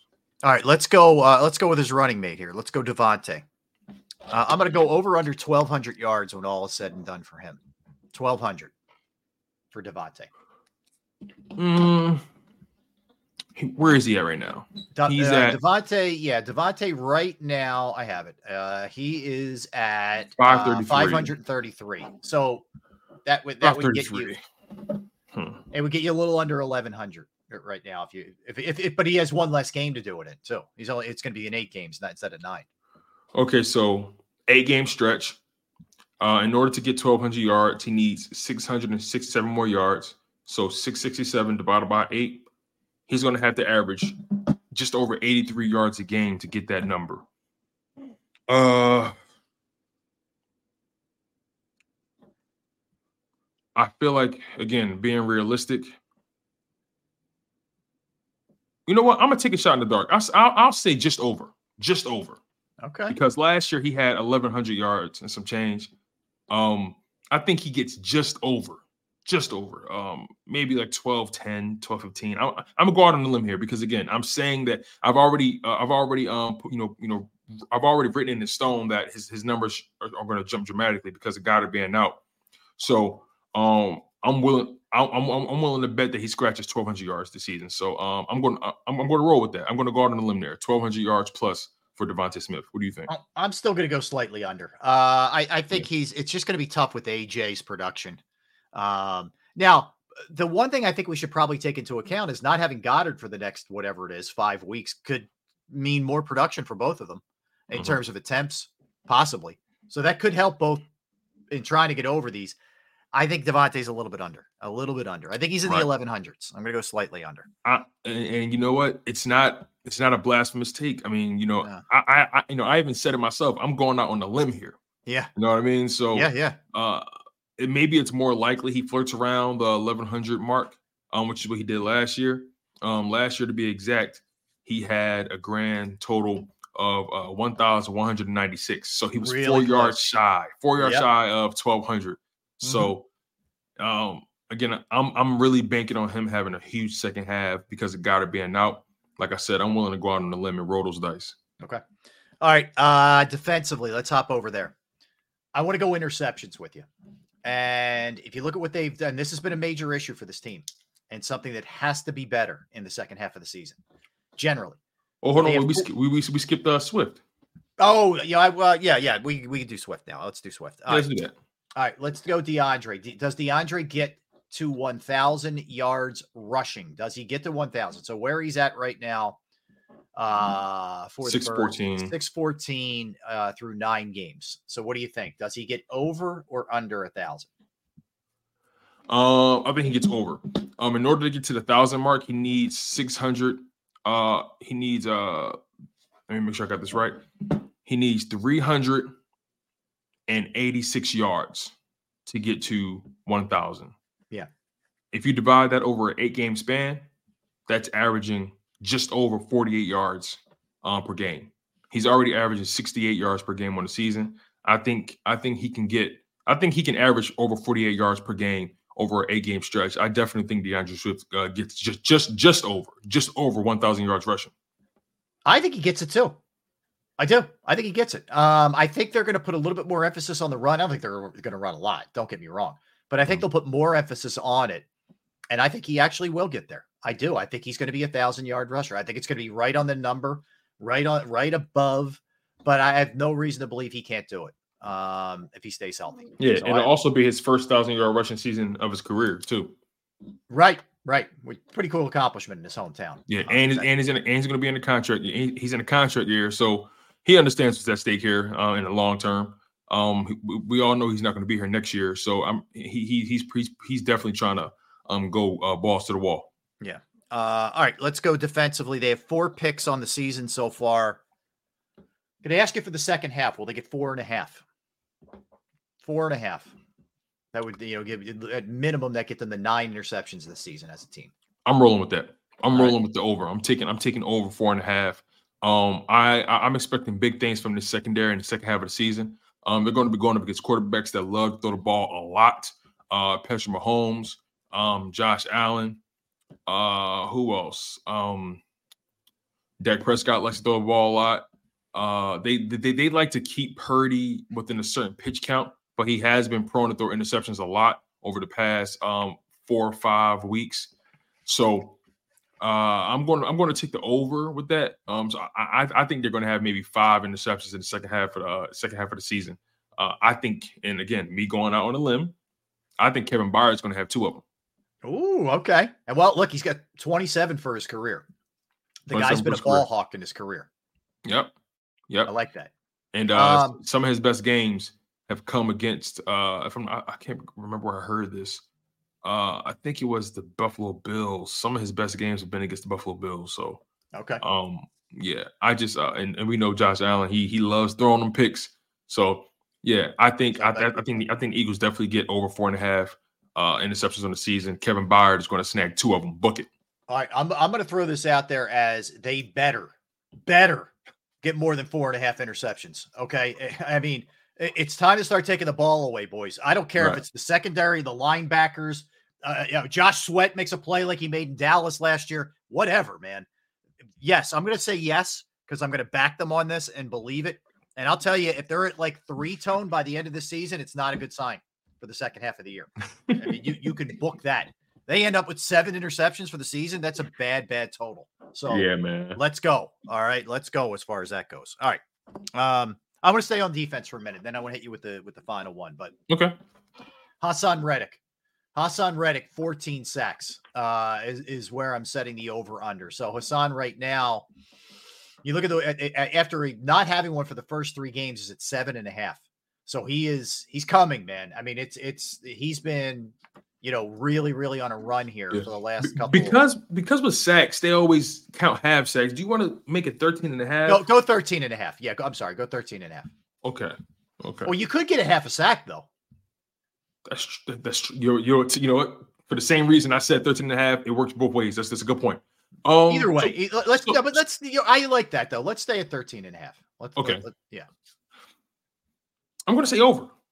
I'm gonna say over, man. Uh, this, this this guy Haason Reddick is a dog. I'm sorry. I don't care what nobody says, man. He's arguably one of the best pass rushers on the edge in the NFL. Doesn't get uh, the credit he deserves uh, because he because he doesn't have um, the name or the notoriety that comes with playing for the Cowboys or the 49ers or the Steelers. But he is arguably one of the best pass rushers, one of the one of the one of the pure pass rushers in the NFL. You know, people talk about Michael Parsons, people talk about Myles Garrett, T.J. Watt.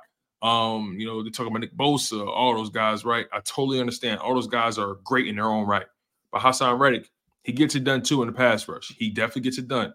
Um, gotta give credit where credit is due. Uh, on the season right now, where is he as far as stats goes? He has seven and a half on the season right now. Correct. Yep, seven and a half. Yeah, seven and a half on the season. So I don't see why my man can't double up. I think I, I think he's going to match his totals from last year. Yeah, I mean, to get to this, he needs six. Like, if we're talking about 13 and a half, do I think he can get six over the next eight games? Yes. I'm Yeah. going over, man. I'm over. six, he, had, he had 16 last year. Yeah. And uh let, let's let's just put things in perspective too, right? Let's let's look at his game log from the previous season because I want to see how many he had at the eight and one mark on the season. So when the when the Eagles were eight and one, he had let's let's just look at the math real quick. All right. Let's see here. So he had one, two, three, five, seven and a half. Yeah. He's getting there. Wow. He stays Well, healthy. six, well, six and a half. Excuse me. He had six and a half. He had six and a half when they were eight and one last year. Yeah. Six and a half. So he already has seven and a half now. So uh, he went crazy in those final four games. He had two against New Orleans, two against Dallas, and two against Chicago. One against the Giants, one against Tennessee, and, ha- and half against the Green Bay. He had one, two, three, four, five, six straight games with a half a sack or more, man. Um, actually, I take that back. He had, yo, wow, this is crazy. Um, after you know, he uh starting at that Washington loss last year, he had one, two, two and a half, three and a half, four and a half, six and a half, eight and a half, ten and a half sacks in the second half of the season. He got 10 and a half sacks in the second half of the season. Come on, man. How, how, Yeah, how- how can I bet against how can I bet against that trend? Yep. Hey, Nick Sirianni's meeting with the media. He said that um, he has watched the game tape of the Super Bowl. He said he's found it very helpful in his prep. Uh, for the most part, he says it hasn't been hard to remove the emotion from it. You buying that? He said it hasn't been hard or has been hard. Has not been hard to remove the emotion from the game. I'm not buying it. I'm not buying that No. because we know who you are. You're a very passionate guy, like myself. I can be emotional at times. I know I, I I know what it's like to be to wear your heart on your sleeve. I know exactly what that's like. Yeah. So maybe it's gotten easier to deal with, sure. But to remove to watch it objectively and remove the all emotion out of it, I don't think that's fair. I'm with you. Like you, you can't get caught up in it too much where you're out of control and not, Right. you know, doing the things that you should be doing. And but it's okay to have a little fuel in the tank.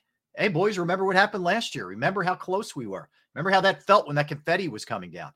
You know, that's that part of it's all right. I just think you have to harness it and use it the right way and not let it overtake you where you're not worried about your task at hand and what's happening in front of you during the game. But to have it have a little bit of that in the tank, that's okay. I, I think Yeah. it's perfectly fine. Yeah, yeah, All right. it's, it's, it's perfectly healthy. So yeah, I'm I- I'm I'm not buying that. Let me hit you with uh, one more here. We'll go Jalen Hurts, Mr. Hurts. All right. So looking at the stats. What's the easiest choice you can make? Window instead of middle seat? Picking a vendor who sends a great gift basket? Outsourcing business tasks you hate? What about selling with Shopify?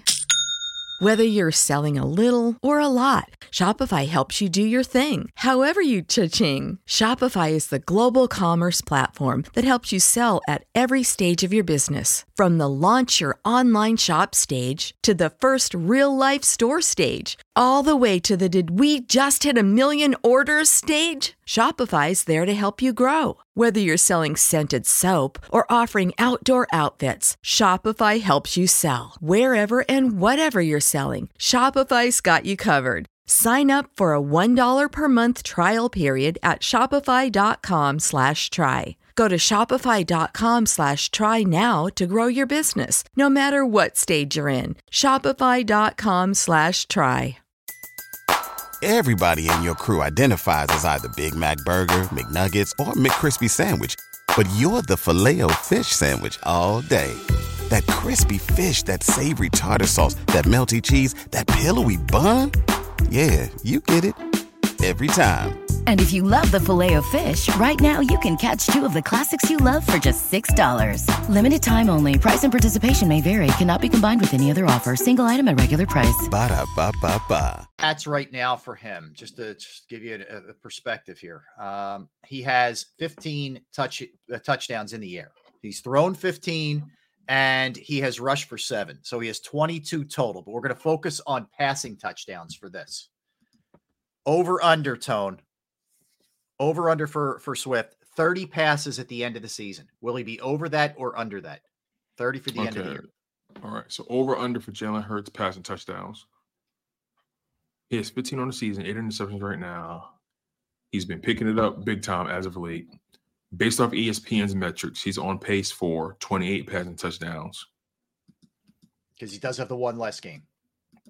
Mm, and then also, and then if what if he what, if he actually sits a game because they don't need the last one? Yeah, you have to take all that into account for sure. I think I think he's going to have under. I think he's going to flirt around. I think he's going to flirt around uh, between 26 and 29 passing touchdowns on the season. I think I think that's realistic, all things considered. Um, because he loves, you know, he he runs it in as well. You know, we just got to factor in all those different variables. Um, you know, what if what, what if they're in a situation where they're blowing a team out? He's not going to be passing the ball that much. Um, if he's going to get the if he's going to get to that number, most of these touchdowns are going to come over this five game stretch. Most of them because he's going to have to ball out tremendously in these games. Yeah, he's going to have to be awesome. Yeah, you're right. He's he's, he's going to have to be he's going to have to be awesome. And if they're playing from behind, best believe he's going to throw the ball. So, um, realistically speaking, I think ESPN is pretty on point with that number, 28 passing touchdowns. Um, yeah, I don't, I don't, I don't think he crosses the 30 mark. I'm going under as well. Yeah, I'm, I'm, going. I think he's in the 28, 29 range. I think he's somewhere yeah. in that neighborhood. Yeah, between 27 and 29. I, I I think that's reasonable because again, um, I think he's going to have. I think he's going to have around 11, 12 rushing touchdowns um by the end of the season. So uh I'm just trying to I'm just trying to account for all things, you know, when it comes to his style of play. You know, last year, last year he had 22 passing touchdowns and he had 13 rushing touchdowns, which gave him a total of 35 total, touchdowns on the season. Uh, this year, 15 and seven, which is 22 right now.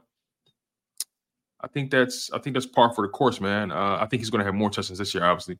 Uh, as a matter of fact, if I got him getting 28 passing touchdowns, and he already has seven rushing, I wouldn't be surprised if Jalen Hurts has a total of 40 touchdowns combination. It's an unbelievable number. It's and it's not it's not recognized enough, in my opinion, because the rushing touchdowns aren't respected enough, which they should be. I'm not sure why they aren't, but they're not. Yeah. Can he get 18 touchdowns in the span of eight games, mm-hmm. passing and rushing? I don't see I, why not. Agreed. Agreed. All right, so let's uh let's hit it and let's do we're gonna do a little combo effort uh when we come back, Tone. We're gonna do a little more Sixers, a little more in depth in the Sixers. Uh, I'll update you on a couple other stories that, that may impact the Phillies. Uh, I'll get you caught up on Draymond Green. Flyers on a little run, a little bit, a little bit. Uh, so we'll talk about them as well. NFL segment coming up at one o'clock. 1.30, we will talk to Eastern head football coach Billy Crocker. So he will join us as well. So we got a lot to do here, man, uh, in the next hour and a half of the program. So you don't want to go anywhere. He's Tone shields. I am Rob Ellis. We're hanging with you on this Thursday. We are Sports Take, JAKIB Sports YouTube Network. All right, let's talk about Pro Action Restoration. And I, I, have told you guys before, if you if you listen to the show, if you haven't, I had some issues with some flooding in my house. Uh, unfortunately, from a bathroom upstairs into a bathroom downstairs, which essentially ruined the ceiling in my basement, uh, in my bathroom, and the wall in my bathroom, and not to mention the carpet. Uh, so I reached out to Pro Action Restoration and they're handling everything. it, it is one stop shopping. They are handling the contract work, the painting, and the uh, putting a new rug down. They're doing all of that. Uh, hopefully, uh, within the next week or so. I had uh, Mike out the other day to give me an estimate.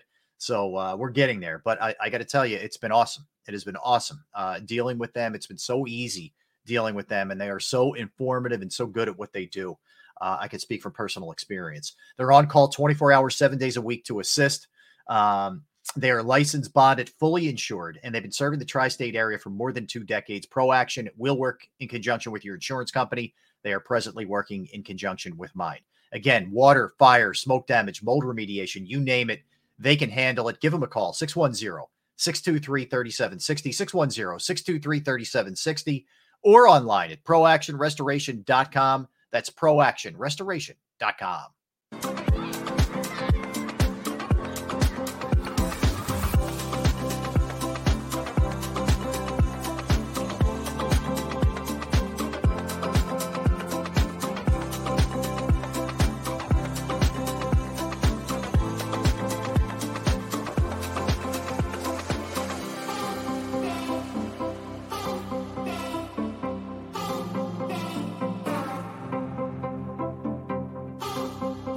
If you own a company and you're not producing a podcast, you're missing out. The public consumes messaging when they're ready. Join the professional podcast network of companies and let JAKIB Media Partners put you in the podcast arena. Come to our professional studio or we'll come to your place of business and professionally produce your company podcast. Call JAKIB Media right now at 267 261 3428. 267 261 3428.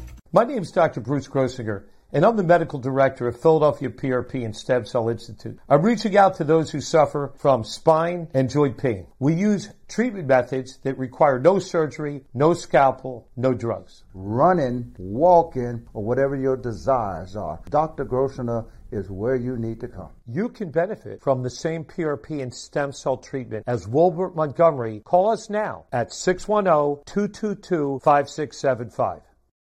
We're here to show you a better way to spend your state income taxes and get the money to where it's needed to most to the thousands of qualified kids. What we like about BLOCS is they really know where the need is. This program ensures that their dollars come 100% into these kids for their tuition assistance. If you are able, BLOCS makes the EITC piece go very quickly and very smoothly. Turn your PA state tax liability into need based scholarships and receive a 90% tax credit. Underdog Fantasy has a way for you to play alongside your favorite football team all season long with their fantasy pick'em game. You pick between two to five players, select whether they'll go higher or lower on one of their stats, then do what you usually do on a Sunday watch the games. You can win up to 20 times your money in a single game by going five for five. It's a fantasy game, and the sports betting show wants you to get involved. Go to UnderdogFantasy.com. When you sign up, use the promo code WIN, and Underdog will double your first deposit up to $100. That's UnderdogFantasy.com. Use the promo code WIN.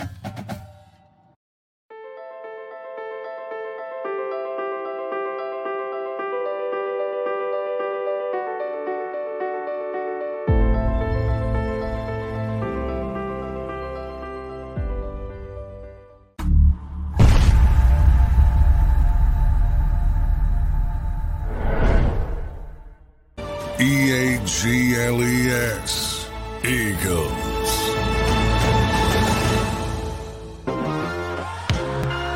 We're back. Appreciate you guys hanging out with us. That is Tone. I'm Rob. We're Sports Take. All right, Tone, back to the Sixers. So they lost 117 107 last night at home to the Celtics. They had no Kelly Oubre. They had no uh, Nicolas Batum. They didn't have either one of those guys. They're 8 and 3 on the season. It's their first two game losing streak. Uh, Boston playing very well. We know how good Boston is. We know that Boston put an end to their season last night. Jayson Tatum played well. Uh, Derrick White played well. Al Horford played well. They had guys step up. Um, I think it's one of the issues with the Sixers is the the lack of stepping up. Uh, they didn't have enough help from others. From, from you know when Embiid and Maxey played solid, maybe didn't play great. There weren't enough people other than maybe Springer, who I thought did a nice job for them. B-ball Paul uh, did a nice job for them, but not a lot else on the bench, especially. Um, and and you know, as as the season goes on, you start to see some more trends and and recognize um, strengths and weaknesses. I think you know this team ha- doesn't have a ton of depth, so when you're already without Oubre and you lose and, and Batum's out for personal reasons, you take a major hit.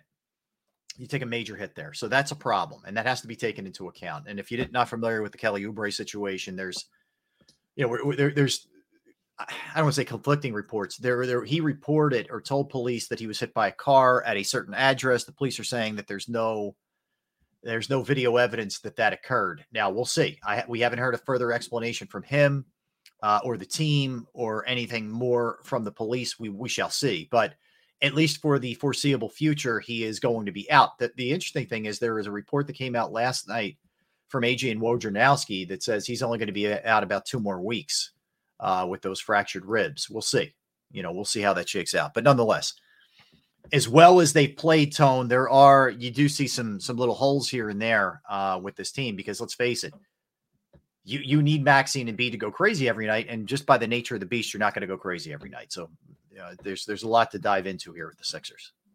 Yeah, I mean, they're not getting enough from their veteran role players. You know, you have young guys like Paul Reed and uh, Springer who are, you know, they're young, right? They're still feeling their way around the league. Uh, you can only expect so much from those guys. But again, you had Reed give you 10 off the bench. You had uh, Jaden Springer give you nine off the bench. They did their part. Yeah. I'm looking at like Marcus Morris Sr., I'm looking at uh Patrick Beverley. You know what I mean? Yeah. Uh, those those kind of guys, and you can tell that Nick Nurse, his trust doesn't necessarily run the deepest for guys like Danuel House right now. Yeah. Uh, and freaking Cork Korkmaz. Both of those guys only played three minutes respectively. Um, Marcus Morris played eight minutes. Uh, the guys who led led led the charge off the bench from a minutes perspective has been or is in that past game at least Jaden Springer with 20 minutes, Paul Reed with 14, Patrick Beverley with 10. Mm-hmm. So they're, they're they're they're asking Maxey to play a lot of minutes on the floor. He's averaging about 38 minutes on the season. He had 39 minutes last night. Yeah. Tobias Harris played 38 minutes. Uh, Covington played 37 minutes. Uh, Embiid played 34 minutes. Melton played 34. Um, Melton, he's very streaky, very hot and cold. So it's just when it he's been off. He got he's gotten a little bit better. He's been terrible to start the season. Yeah, for the most he's, part. he's gotten he's better had, lately. Yep. He's, yep. he's had a pretty good past couple games, right? Yep. Um, but when I look at Boston, they're so deep. They you know they get they get so much production out of the guys that you don't really look to.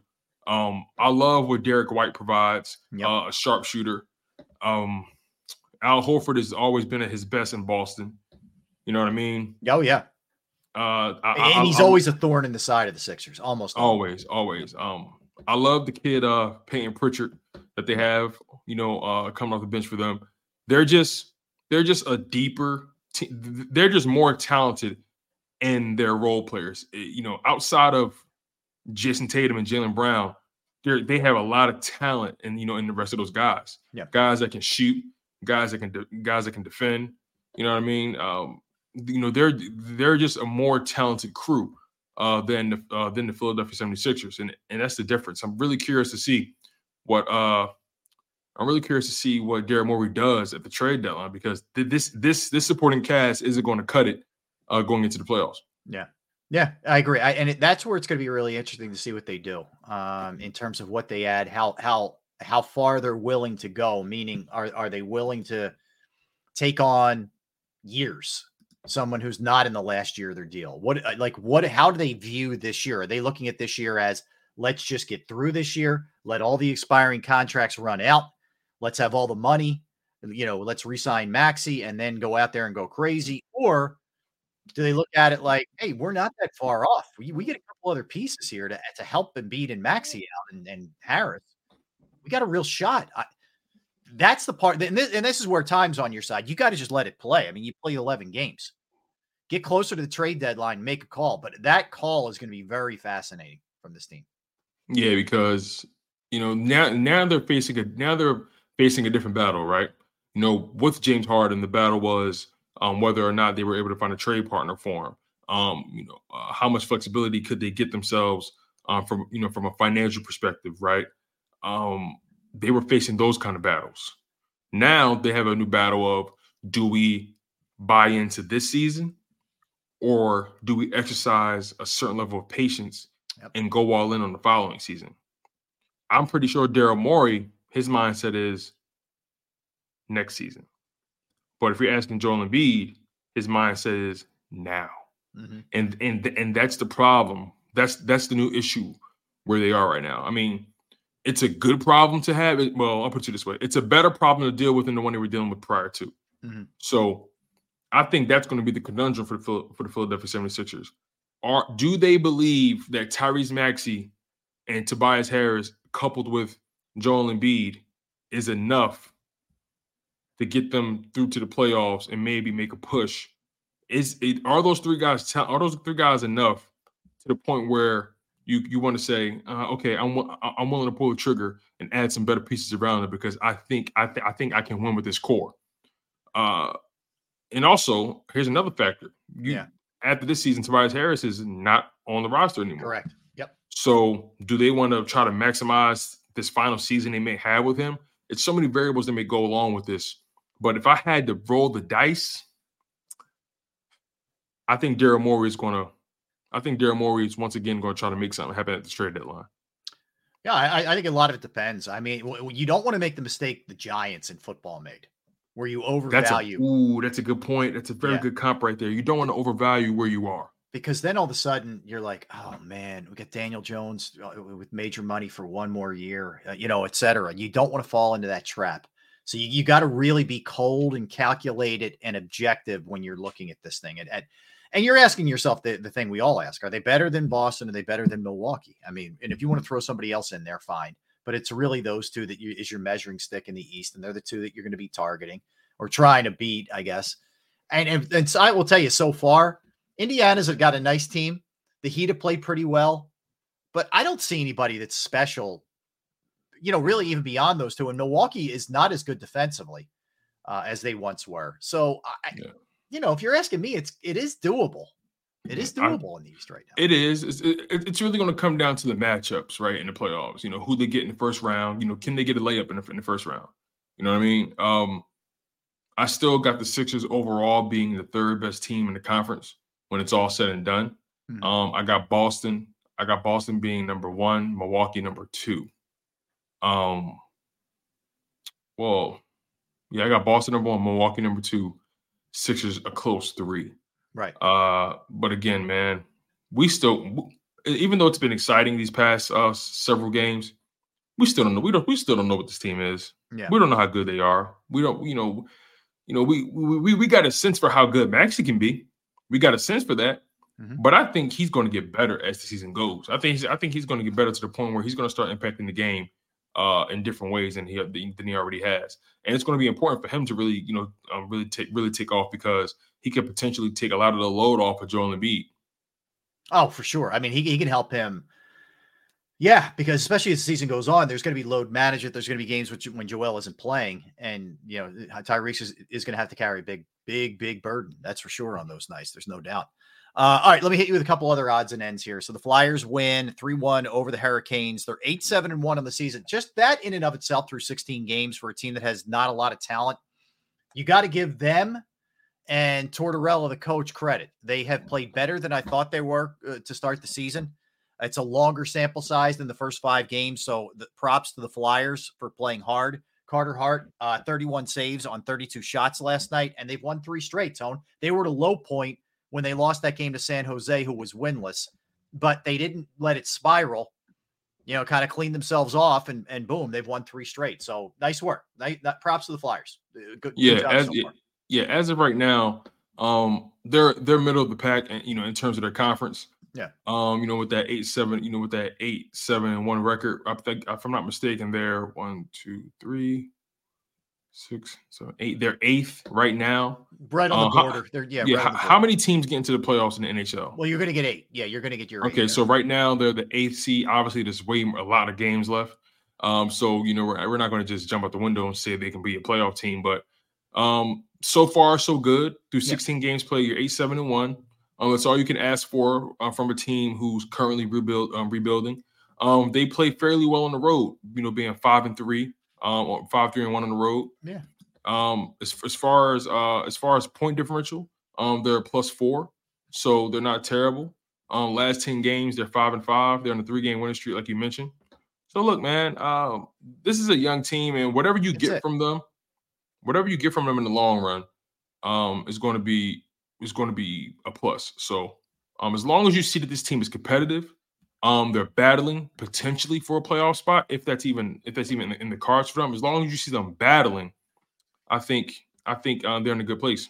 I, I think so too. I, and and you in the process, you're learning which ones you want to keep, which kids you want to keep, which Mhm. kids you want to weed out, which players you want to weed out. That's really all it comes down to for me. Uh, elsewhere, Blake Snell wins his second Cy Young. He is a free agent. People have linked him to the Phillies. I'm not the biggest Blake Snell fan, uh, but How come? Uh, I don't think he goes deep enough in games. Uh, Mm. First and foremost, I don't think that you are going to get max out of him after he signs this contract. Just my opinion. Um, I you you you really tax your bullpen with him all season long, and I know the game has become about bullpens, but I just don't. I'm not a fan. I'm just not. Um, and I hope somebody else gives him a massive offer and he goes somewhere else. I hope the the I would rather see the Phillies make a trade for a Corbin Burnes or another pitcher that's on a roster right now than spend a ton on the free agents who are out there. Uh, there's I just don't love the market all that much. Um, L, in the AL, Gerrit Cole of the Yankees, well deserved, wins a Cy Young as well. Um, so nice, nice, uh, nice work out of him. Draymond Green gets five games for the uh, for the sleeper hold. So yeah, you know how this works. I bet you he'll appeal it and they'll knock it down to like three, or Three or something like that, which is probably where it should have been. So Yeah, five. Look, man, when I, I, I I've watched it back many a times, and I'm looking at. I'm looking at his face while he's choking the hell out of uh out of Rudy Gobert, and Rudy Gobert's face just looks so like he looks like he, he looks like he's gasping for life. You know, the whole time he's just like he's reaching for Well, invisible the weird thing is, like, the whole thing started with Klay Thompson. Klay's a pretty chill dude. Like, That's what I'm saying. The guy, um, so Klay boxed the guy out, yeah, and the other guy grabbed Klay's jersey, and instinctually, Klay grabbed his jersey, like, hold on, wait, you're not gonna throw me. So Yeah, yeah. Klay tried to toss, you know, it, it- it became literally a tug of war match between jerseys. And Rudy Gobert wrapped up Klay. One arm was one arm was over his shoulder, kind of around the neck, and the other arm was around the body. And Dr- all Draymond, I'm sure all he saw was his arm around um the shoulder slash neck area of Klay Thompson. And then that's when he was like, no, forget that. You know, Klay, you know, you know, Draymond's the enforcer on that team. And uh, you know, pretty boy Klay, you know, he ain't he ain't trying to hurt nobody. So so Draymond's like, nah, nah, uh, we ain't messing with that pretty face, man. Uh, so Draymond just did his thing, man. Like I, I, I I'm not, I, I'm not going to sit here and, and go crazy and be like, Draymond, that's just unacceptable. Nah, that that shit was hilarious. Yeah, I know it was. It was. It was hilarious. It's, the, it's it's early in the season. It happened in the first two minutes of the game. It was it, was- it was it was so funny, man. And it ended up being a good game anyway. So, you know, it's all good. Well, I think, I- you know, again, I thought Gobert had a pretty good line where he said, you know, we knew before the game when Steph wasn't playing that, you know, that Draymond was going to check out real quick. He was going to force his way out because he doesn't like playing when Steph isn't playing. It's kind of like, all right, a little eye opener. Yeah, Ru- Rudy Gobert has, you know, he doesn't really like Draymond because um uh, I want to say a few years back, um, Rudy Gobert was constantly getting snubs for the All-Star game. And uh Draymond was like, Man, we can't be having guys out here crying just to get into the All-Star game, man. Like Rudy was crying because he got snubbed, like literally crying.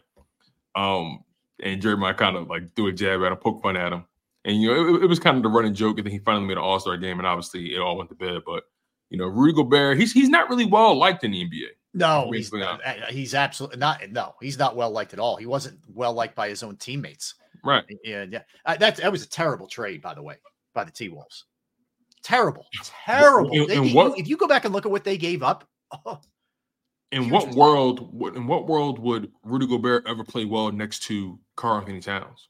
it's a it was a weird trade and a bad trade. I don't really like his game that. much. I think he's overrated as a defender, and I think he has no offensive game at all.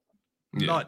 He has none. The, the best you could hope for from him is just a big body to take up space and put his arms up. He he has he has no lateral quickness. Um, just, And just he- he- cooks him every time they play each other. every single time. He's just, he's just, he's just big. That's all Yeah. it is. That's all it is. Yeah, I, I agree with you. Uh, all right, elsewhere, a couple of. By the way, later in the show, uh, we'll have Coach Crocker from Eastern University, and we're going to play start, bench, cut, uh, NBA edition. Uh, so that's uh, that's going to be fun. We had we had a lot of fun with that yesterday, so we'll keep it rolling uh, later in the show. So elsewhere, the A's are moving. It's official. The owners in Major League Baseball have approved. They are moving to Vegas. Um, it's going to take a little while for their stadium to be built, so they're going to kind of be stuck uh, jumping around a little bit in the next year or so. It's going to be a 300 Uh, they would. Re- so here's the way it's going to work. Um, they're going to move. Rob Manfred said MLB will have will have will waive its relocation fee, which is estimated to be 300 million. So they will be moving to Vegas. They're, they're just waiving that fee. Yeah, they're waiving that free fee. Athletics lease with the Oakland Coliseum expires after this upcoming season. So they have not solidified plans where they'll play before the Vegas stadium is ready. Here's the problem. They're going to have 3 years the the 25 26 27 season to, to jump around and, and so, they're, play it so, so they're going to be squatters for the next three they, years. they are going to be squatters. They're going to try and play some of their games where the where the Giants play, with, you know, not that far away in San Francisco. They're going to play some games with the Nevada, uh, like AAA affiliate or whatever. Uh, Like they're going to be jumping all around. So that, I mean, it's just yet another reason why people aren't going to be interested in this team, man. It's, and it's going to be really tough on their players. Not to mention, you know, no payroll or any of that other stuff. So it stinks. You know, Oakland's lost their football team and their baseball team now within what a four year span, five year Yeah. span. They're holding on to the Golden State Warriors for dear life. And I mean, they're not going anywhere, obviously. So no, they're fine. Yeah, they're they're fine. Yeah, Yeah. So I mean, but still, I mean, it's a shame. I feel. listen, I feel man, it's Vegas, man. Well, that's where all the betting is happening. You know, That's that's you know exactly that's that's the reason why the Raiders moved there. You know, no one like they can the NFL can pretend that's not the reason why they moved there. I, I mean, obviously they were going through some issues in Yep. in uh, Oakland themselves, but the reality is Vegas. That's where the betters are. You know what I mean? That's uh, one thing I will say though. That Oakland, that I mean that uh, that A's uh, stadium when when it's finished is probably going to be amazing. Oh, it's gonna be killer. It's gonna be killer. probably Yeah, I agree. amazing. I agree with you. All right, let's get a timeout. Let's come back. NFL tone. We'll start with the game tonight. Bengals at the Ravens. Jump around to a bunch of things. We are going to do our bottom five teams, our week W E A K uh, power rankings. We will do that. Uh, in addition, we'll talk to Billy Crocker. We have start bench cut a ton in the final hour. Don't move. Tone DeShields, Rob Ellis, Sports Take, JAKIB Sports YouTube Network. I'm going to tell you about Flynn Tree Services right now. Flynn Tree Services is an experienced, licensed, and insured Pennsylvania tree services company that will trim or remove any unwanted trees off of your property. They offer cost effective solutions to any tree problem that you may face, and they are experts at trimming all types of trees. And they serve southeastern Pennsylvania, South Jersey, and northern Delaware. Flynn Tree Services specializes in tree removal, stump grinding, as well as tree pruning. You could go to their Facebook or Instagram page for more information or a sampling of their work. Give Flynn Tree Services a call at 610 850 2848. 610 850 2848 or online at flynntreeservices.com. That's flynntreeservices.com.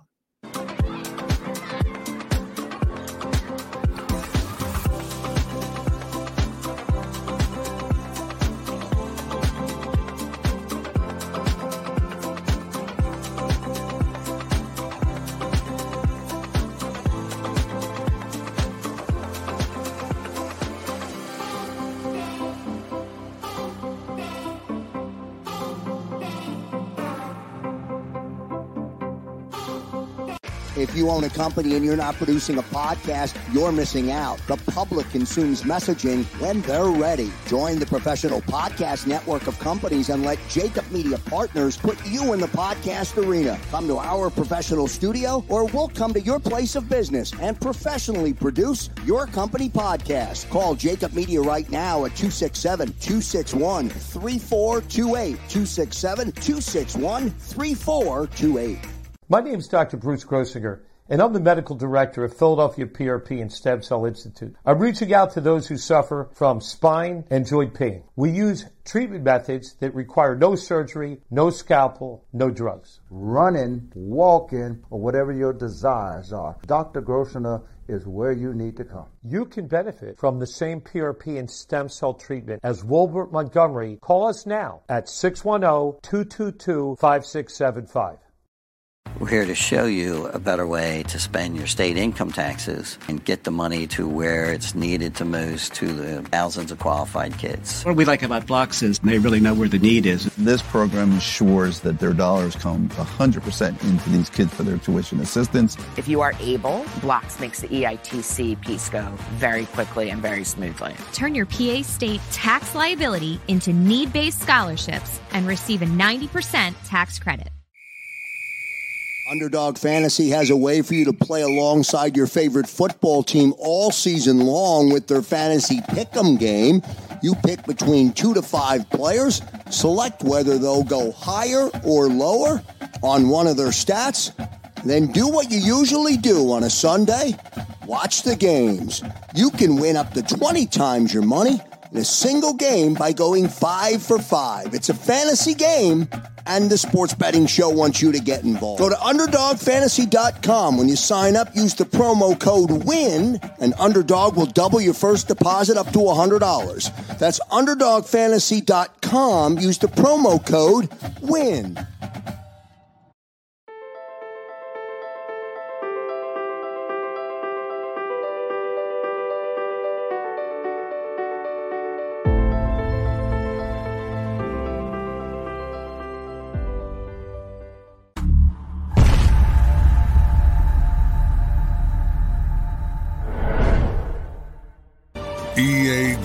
G L E S.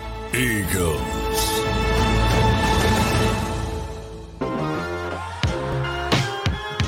Tone, Rahab, hanging. It is a Thursday. We are Sports Take, biggest sports YouTube network. Appreciate everybody tuning in, hanging out. All right, so Tone, let's look at it tonight. Bengals, Ravens, and you look at where Woo! things are. Big it's a matchup. It is finally all right. Uh, but you look at where things are in this division, the AFC North. So Ravens seven and three, coming off a loss last week.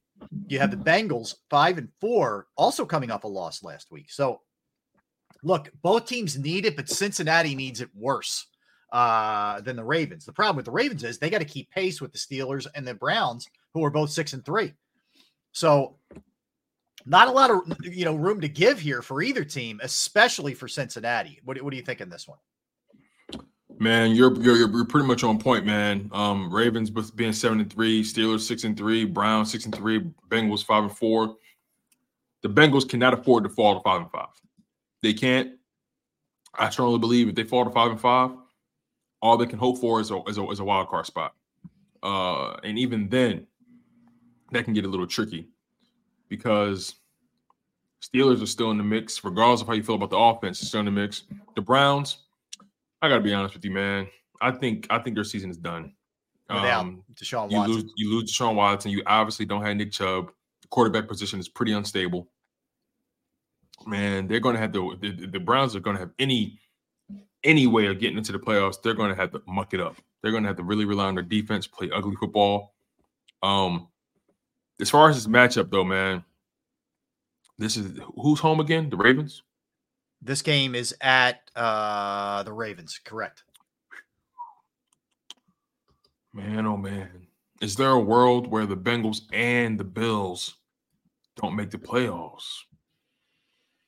This is tough, man. There, there is. There very much is right now. I mean, the Bengals, uh, the Bills are five and five, and I know that's good for second place in that division, which we thought was going to be an awesome division. But Mm. they could be on the outside looking in. I mean, Absolutely. yeah, uh, Absolutely. I think I still think Cincinnati gets in. I don't think Buffalo does. If you're, if I, I just put it on the line right now, I'm going to say Cincinnati gets in as a wild card. I do not think Buffalo gets in. Yeah. That's where I'm at with them. I just can't. I can't trust Buffalo, man.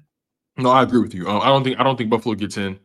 Uh you know, I'm going off on a limb here, man. I think uh I think I, I think the Texans get I think the Texans get in. I Do you think the really? Texans- I think the Texans get in. Wow. You know, I really do. It's something about what's going on over there that I like. I like what I'm seeing. four right now. They're playing with house money. No one expected them to be this good. At this Mhm. point, they're just playing football, man. And they're confident. They're confident. That's so huge in football. You know, when you know with these young teams, you tend to not know, you, you tend to don't know what you don't know. You know what I mean? You don't know what you don't know. And Well, all right, here, here, let me show you something interesting. Talk about something interesting here. Miami Yeah. six. Let, let's just look at the division leaders. Miami six and three, Baltimore seven and three, Jacksonville six and three, Kansas City seven and two. But when you get into that second tier, it's totally up for grabs. Buffalo five and five, Steelers, Browns six and three, Bengals five and four, Texans five and four, uh, Vegas five and five, Indianapolis. So it's not crazy. It's not crazy that that Houston gets in. Not yeah, Yeah, you're right. win their division. They're one back. They're one yeah, back right that's now. another thing. They can still win their division. So Yeah. the Texans have to. I think out of all those teams that you mentioned in the second tier, the Texans are in the best position because they can still win their division, and also I think they're even. In, I think they're in a better position than the other teams to get into that second wild, get into one of those second or third wild card spots. Mhm. So, um, big game for the Bengals tonight. Uh, who do you have winning? I like I like actually like the Ravens here at home. I do. Yeah, me too. Me If too. the I like was, was in Cincinnati, I'd go the other way, but yeah, I got to go Ravens at home. I like the Ravens tonight. Um, on top of that, T. Higgins is out. T. Uh, they're going to be they're going to be without T. Higgins. That's a big one. Uh, they're going to be without Sam Hubbard, um, one of their better um defensive ends. You know, it's um, it's tough. You know, I will say the uh, the the, uh, the Ravens they're going to be without Ronnie Stanley, one of their one of their top offensive linemen. Yeah. Marlon Humphrey, he's doubtful. Yeah, the cap. Uh, Yep. Devin Duvernay and Daryl Worley. Who's a good punt returner for them, Duvernay. Um, they're they're questionable. So, look, man, uh, both of these teams are coming off of losses um last week. Both of these teams know they need this game. Yeah. Who's obviously needed more, but if the Ravens want to keep pace with the Chiefs, they need it just as bad. Because I, I'll be honest with you, if the Ravens don't get home field advantage, I don't think they win a playoff game. I'm being honest. If the Ravens, Yeah, I they're I'm dubious of them. I, I need to see Lamar Jackson their best, their best, their best playoff. Yeah, field advantage. If they don't get that, I don't think they win a playoff game. I would I- agree with that. I, I agree. I go a lot of different ways. Um, you But, mentioned the Browns. by the way, I'm going. I'm going Ravens tonight. I'm going You're going Ravens, Ravens. with you. Okay. Yeah. Uh, you mentioned um, Deshaun Watson and the Browns. Browns are, you know, it's a shame. They're in, they're six and three. They were, you know, playing good football, and and he's done for the season with shoulder surgery. Mhm. So they gave him initially a five-year, two hundred thirty million dollar deal, guaranteed, all guaranteed with a no trade clause. If he, you know, either can't get right with the shoulder or plays poorly or whatever, for at least about two more years, because he's in the second year of that deal now, they're screwed. Like they have no wiggle room at all. And the cap hits that they would take if he wasn't there, and nobody's going to trade for him because it's all guaranteed, but uh, they're in big, big, big, big, big, big trouble uh, if that's the case. They better hope the shoulder heals up right and he's ready to roll next year. I can tell you that much. Yeah, it can get it, it can it can get tricky for them because you know let's be let's be honest about the situation, right? Earlier in the season when he got hurt, he was complaining about the shoulder not being full. Something was off with it. Right. Yet they still cleared him. And you know sometimes we got to ask ourselves with these with these companies with these organizations making these large investment in their players you have some organizations who care more so about their bottom line you got some organizations that care more about you know the money they're spending and getting a return on their investment um there like you have some organizations who really care deeply about their players and making sure they have a pleasant experience and making sure they know, know they're taken care of uh, the philadelphia eagles are one of those organizations um, they care deeply about making sure their players feel like this is a home for them. Um, Jeffrey Lurie's done an amazing job at that. The Cleveland Browns, on the other hand, um, I think they're still trying to figure out. I think I think the Cleveland Browns are still trying to uh, transition into being a respected organization. Um, I think they still wear the stench of being one of the worst teams over the past 25 years. They still wear that stench. Mistake by the lake. Um, exactly. So I don't know. I want to know your thoughts on this. I think here's what here's Do you what I think. think, do you think it's a conflict of interest you know with some of these doctors who work for the team they you know you know they don't get paid by the, they don't get paid from the nflpa they get paid from the team. Do you think uh it's a chance they g- pushed him out there too soon? Because remember the narrative was hey we cleared him you know we're just waiting for him to be ready. So Yeah. which, which which in turn puts the onus on him which can make it seem to the the general public that he's being selfish and not willing to you know make sacrifices for his team and so on and so forth. You know i'm curious to know like what's your thoughts on just the conflict of interest between team doctors uh organizations and players uh yeah just give me your overall thoughts Well, on that man I think with this specifically, uh, I think Cleveland would be really wise to make sure that this guy's ready to go instead of hurrying him back. Because if you hurry him back and he has a setback and, and, and he you can't, he's either not himself or he misses all of next year or big chunks of next year, you're in big, big trouble. I would uh, 100% err on the side of caution if I'm Cleveland. I, and I know the rush is we're paying him all this money, get him back on the field. I think it's a dumb way to look at it. You got to make sure that he is totally right. Because if he's totally right, you have a shot. He started playing well the last couple of weeks. You get him back to the Texas guy with that defense or the Houston guy with that defense that you have. You got a shot, man. You got a shot at It's, coming out. it's fair to say it's it's fair to say they forced him back too soon already. Well, it's it yeah, it's weird. Like when he initially there was so a couple weeks back, for people who may not remember, he said, I'm I'm still not right, man. And and the, the Cleveland kept putting out through their, you know, their their leaks. Hey, he's been cleared by our doctors, trying to, I think, pressure him to get back. Mhm. And then now, and if I'm being fair to Cleveland, and, and by the same token, he was going in to get ankle x-rays. They made him get the shoulder x-rayed because it was hurting him. They saw in there some issues. He wanted, and to his credit, he wanted to go back out and play in the second half. And they're like, no, dude, we're shutting you down. It's done. So they did actually handle this one above board. Now, this part of it, I don't know what was going on before. Oh, so you're saying at halftime, Yes. when they checked for the ankle, they, Yes. he was complaining about the shoulders. Well, they checked that and they said, no, you shouldn't play, Yeah, and he he tried to to convince them to go back out. which he did. And he ended up having a tremendous second half. Right, but then they were well. like, "Dude, you're done. You're not playing this. You can you can destroy your t- uh, shoulder and it's Hmm. done." So they actually handled it right, I think. Uh, At that point, end. yeah. Your bigger point, though, one of the reasons why the NFL forced independent neurologists on the sideline was because too many team doctors were getting pressured from the organization, saying, "Oh yeah, he's telling me he's fine, so get him out there." Me, the independent guys are like, "Uh, uh you know, he can't." We go through all the tests. I don't know what the tests they run. You know, the stuff they do in the blue tent, and that forces the hand of these guys with when they're when there's head injuries to not put them back out there. So the league had to police itself against itself with that Okay. thing. Because I think there's too many times the doctor, and the- I don't think the doctor is like some shady dude, but I think they feel pressure from the team. No, that's what I was about to say. I don't think Yeah. the doctors themselves are shady. I think they feel the pressure of their superiors. Yes. They under they understand what's at stake here. So I, I don't think these I don't think any of these doctors are the shady characters. I think the organizations themselves, because again, they're looking at it as ROI, return on investment. We've dedicated so much money to this guy. Last year, he gave us a mediocre season. Granted, he only played half of the season because he was suspended. So that season was a wash. Now we need a legit season out of him. He's been banged up. It's been it's been concussions. It's been ankle. It's been shoulder. You know what I mean? Yeah, yeah. Things he things he's not making up. It's not like he's talking about an illness. It's not like he's making things up here. So I don't know, man. Um, I'm I'm I'm I'm beginning I'm beginning to lean on the side that this organization, because they feel pressure, because think about it, right?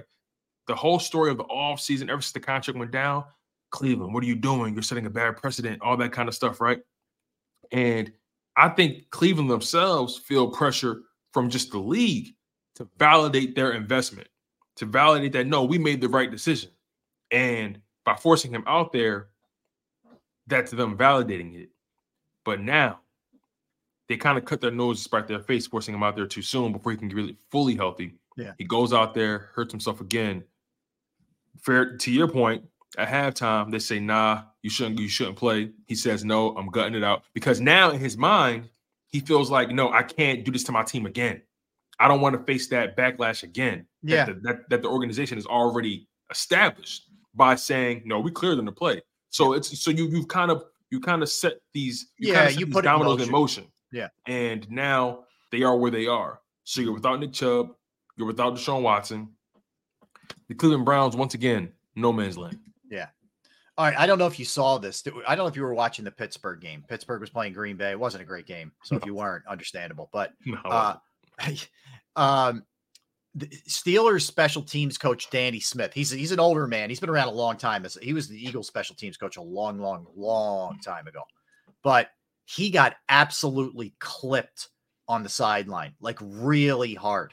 Um, and he, he- so hard he tore his rotator cuff in three places and needs surgery to, to to put it all back together. I, it- it's not funny. I'm not. I'm not. It's a shit. It, it's sad, but it's like I, I Rob, you funny, man. It- it- It's not funny, but you're laughing your ass off. I'm surprised it doesn't happen more on the sidelines, frankly. Like with especially with some of the older gentlemen. Like I I- and it's you know it's dangerous over there, man. for, for Yo, some of did these you? cats. Um, speaking of getting knocked off, knocked over in the uh, sideline, right?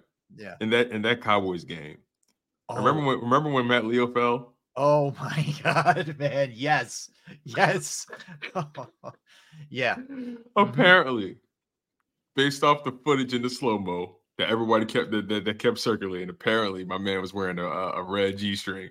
Well, so he swears it, it. He swears they were boxers that were red and white, and people thought the white part was his skin.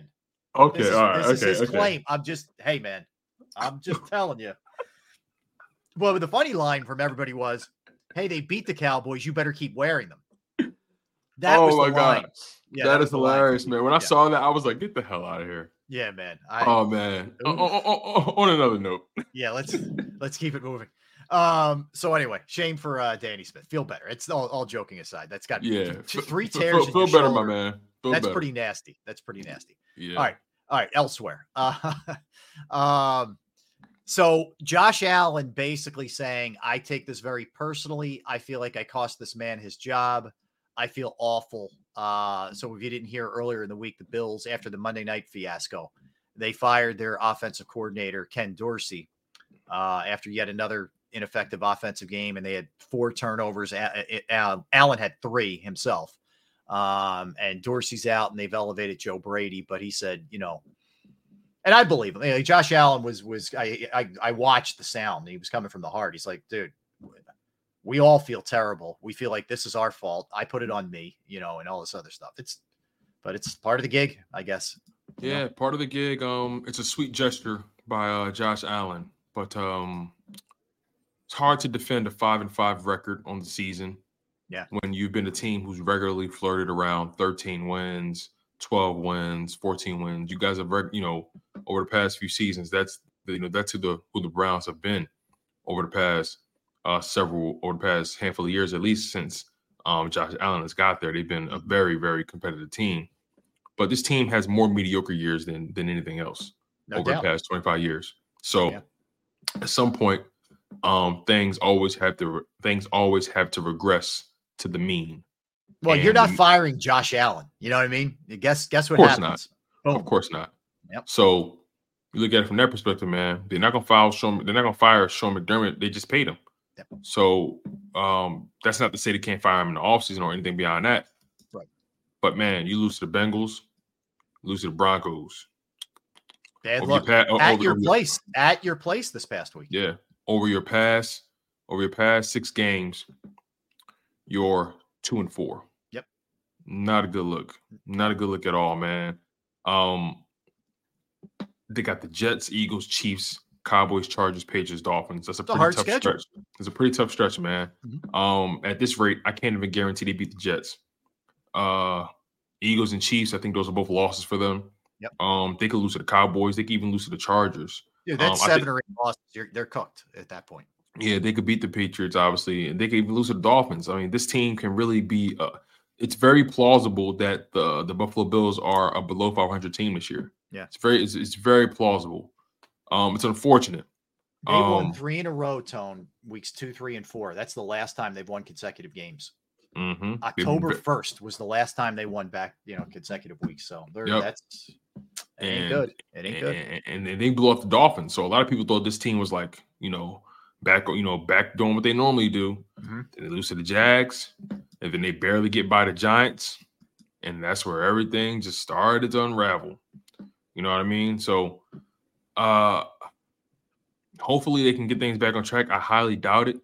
Um, Josh Allen, you know, although you know from a statistical perspective, he's not having a terrible season. You know, um, he's com- he's completing seventy percent of his passes, has twenty six hundred passing yards, um, nineteen passing touchdowns. He has eleven interceptions though, and then he has um three lost fumbles. That's So it. he's- It's so- 14 turnovers. That's so he it. has he has, so he has 14 turnovers. You can't you, you can't win like that. And the thing about his turnovers, not only do they come in bunches, they come at the worst possible time. Yeah. That's that's that's the, that's the difference between his turnovers and Jalen Hurts' turnovers. Right. Right. His turnovers come at the worst possible time. His turnovers because he's trying to do too much. You know what I mean? Mhm. Like all look, I'm a firm believer that turnovers are part of the game. Right? When you're when in, the, in this new passing league, you're going to have you're going to have many double digit interception seasons. That's just the way. That's the nature. That's the lay of the land. But I'm also a firm believer that all turnovers are not created equal. They're not. So again, man, um, shame Ken Dorsey had to be the uh, scapegoat. We'll see if Josh Allen and those, and those boys respond, but I highly doubt it. Like I said, they can very well go below 500. They can be an eight and nine team this year. I got you. All right, let's uh beyond that. Um Brandon Staley's not going to change anything up defensively for the Chargers. He's ego. Nothing but ego. Let go my ego. You know what, dude? Ride it out because uh, it's over. It, it, will be over soon. Um, he will not be the coach of the Chargers next year. He should not have been the coach of the Chargers this year. They made a big mistake. Um, I would fire fired him after last year. Yes. Yeah, agreed. Um, they're they're going nowhere fast. Uh, they have they have talent on the team, but it doesn't matter. And ultimately, that's going to fall on the coach. And it's it's he's made a lot of questionable decisions along the way too, on, on top of everything else. Um, uh, you know, let's go. Speaking of of, of a little contrition, uh, how about Carson Wentz? So it looks like uh, Matthew Stafford will get the start for the Rams this week. Um, but he said the NFL can be humbling. Mm-hmm. He said it was really hard not playing the first eight, nine weeks. He said he kept calling his agent, Hey, where are things? What's going on? Blah, blah, blah. And, you know, now I'm here. Now I'm just trying to help the team. And, and maybe it's a lesson learned for this guy because the reason why you weren't on a roster wasn't because you didn't have more talent than some of the guys that were, you know, backing up or third stringers in the league. It's because your reputation is not a good one of being a team guy, of, of being coached up, of, of being willing to do things other people's ways, not just your way. And mm-hmm. I I don't have a lot of sympathy for him, man. I got to tell you, I just don't. Yeah, I am. Uh, I'm totally with you on that in that regard. Uh, um, I don't have too much sympathy for him either. Look, here's the thing. I want everybody in the live chat to hear this. I want everybody who covers this game, everyone who, you know, has their favorite players or whatever, everyone, all this kind of. I want everyone to hear what I say here. Hear me now. Hear me loud. Hear me proud. Talent is not enough. Talent is not enough. Talent will never be enough. Talent is not the only measuring stick to describe and grade and judge a quarterback. Otherwise, Ryan Leaf would have been one of the best quarterbacks that ever played his game. Mm-hmm. Or uh Philip Rivers. You know what I'm saying? Andrew Luck. Uh, like I said, Carson Wentz.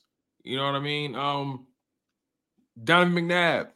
Talent is not enough. The quarterback position is one more from the neck up than it is from the neck down.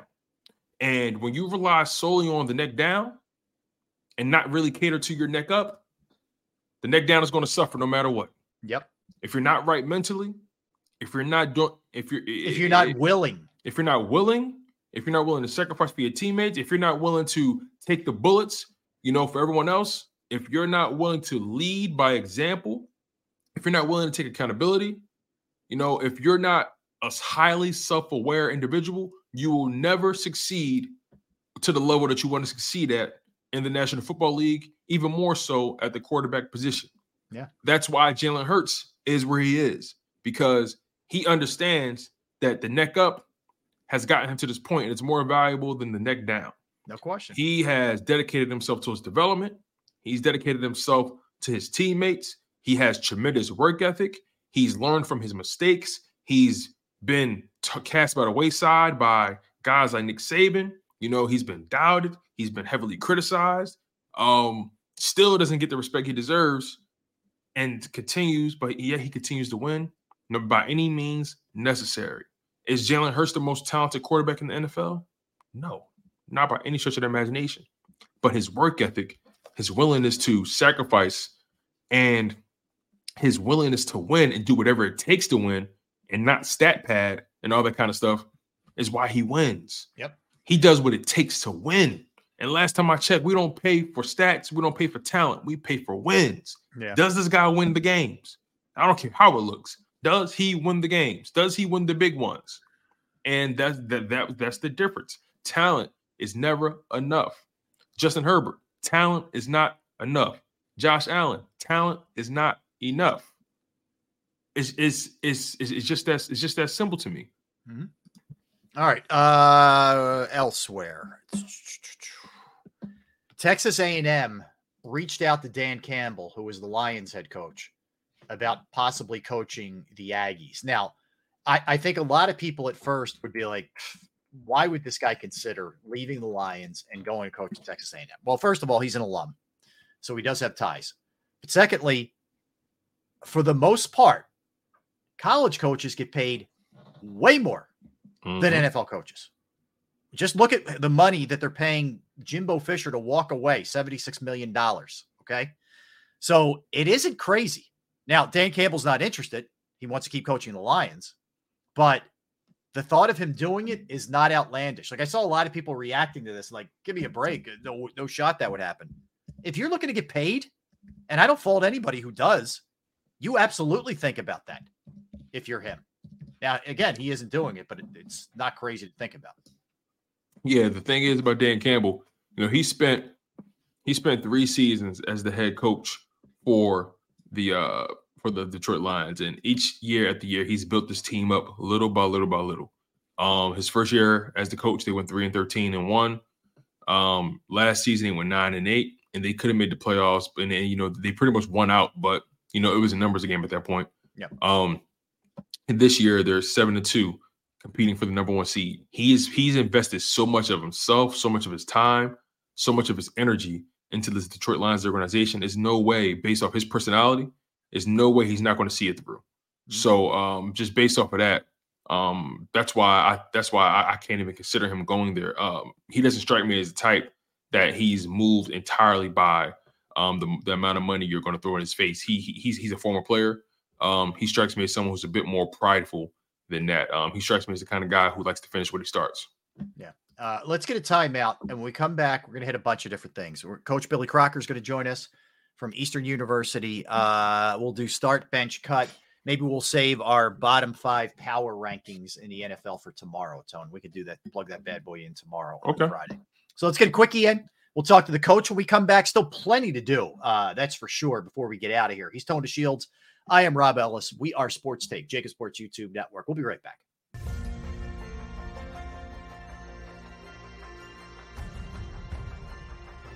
I remember getting my heart broken when they lost the Super Bowl in 2004. We're big Eagles fans. We moved to South Philly because of the Eagles.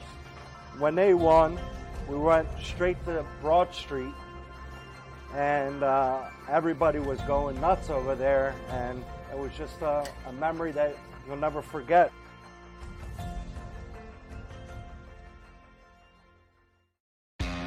Go to get your game on. Go for the beers. Go for the cheers. Go for the hit and the hits. Go for the stakes and the stakes. Go to get your parlay on. Go to get your party on. Go for the scene. Go for the screens. Go for the gallery. Go for the win. Go to Ocean. Visit theoceanac.com to plan your visit. At Pond Lehocky, we've recovered billions of dollars for our clients, and we're confident we can do the same for you. With over 250 years of combined courtroom experience, we've helped over 100,000 injured clients obtain some of the largest settlements in Pennsylvania. One conversation is all it takes to help you and your family get back on track. If you've been injured in an accident, give Pond Lehocky a call.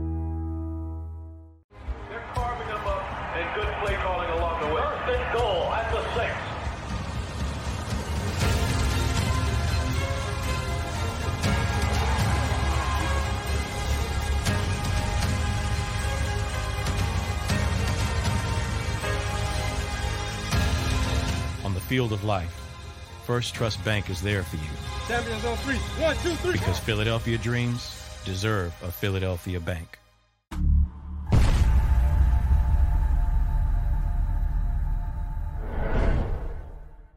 We're here to show you a better way to spend your state income taxes and get the money to where it's needed to most to the thousands of qualified kids. What we like about BLOCS is they really know where the need is. This program ensures that their dollars come 100% into these kids for their tuition assistance. If you are able, BLOCS makes the EITC piece go very quickly and very smoothly. Turn your PA state tax liability into need based scholarships and receive a 90% tax credit.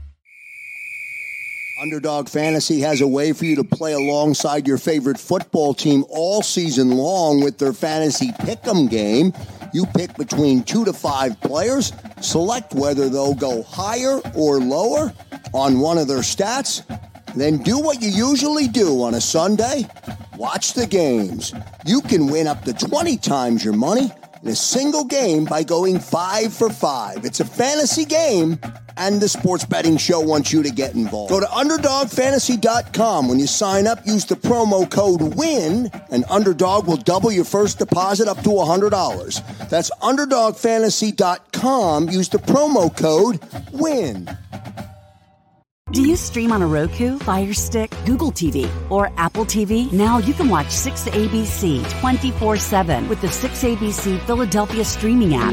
For the big story on Action News, Search 6ABC Philadelphia and start streaming today. E A G L E S. Eagles.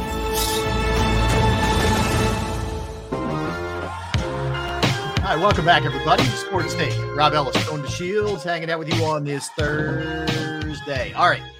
So last time we had Coach Crocker on, we, we took you inside the locker room of one of his uh, his speeches that inspired his players. It was very very cool. This time we have a little clip uh, from Alan Waller. Alan is the director of spiritual formation and student athlete mentorship. Coach, I, how are you? First off, man, it's good to see you as always. Good to see you. I'm doing great. I want to play this clip for you. I want to get your reaction. I want to play it for our audience as well uh, to hear this motivational message. Uh, let's roll it, Tony.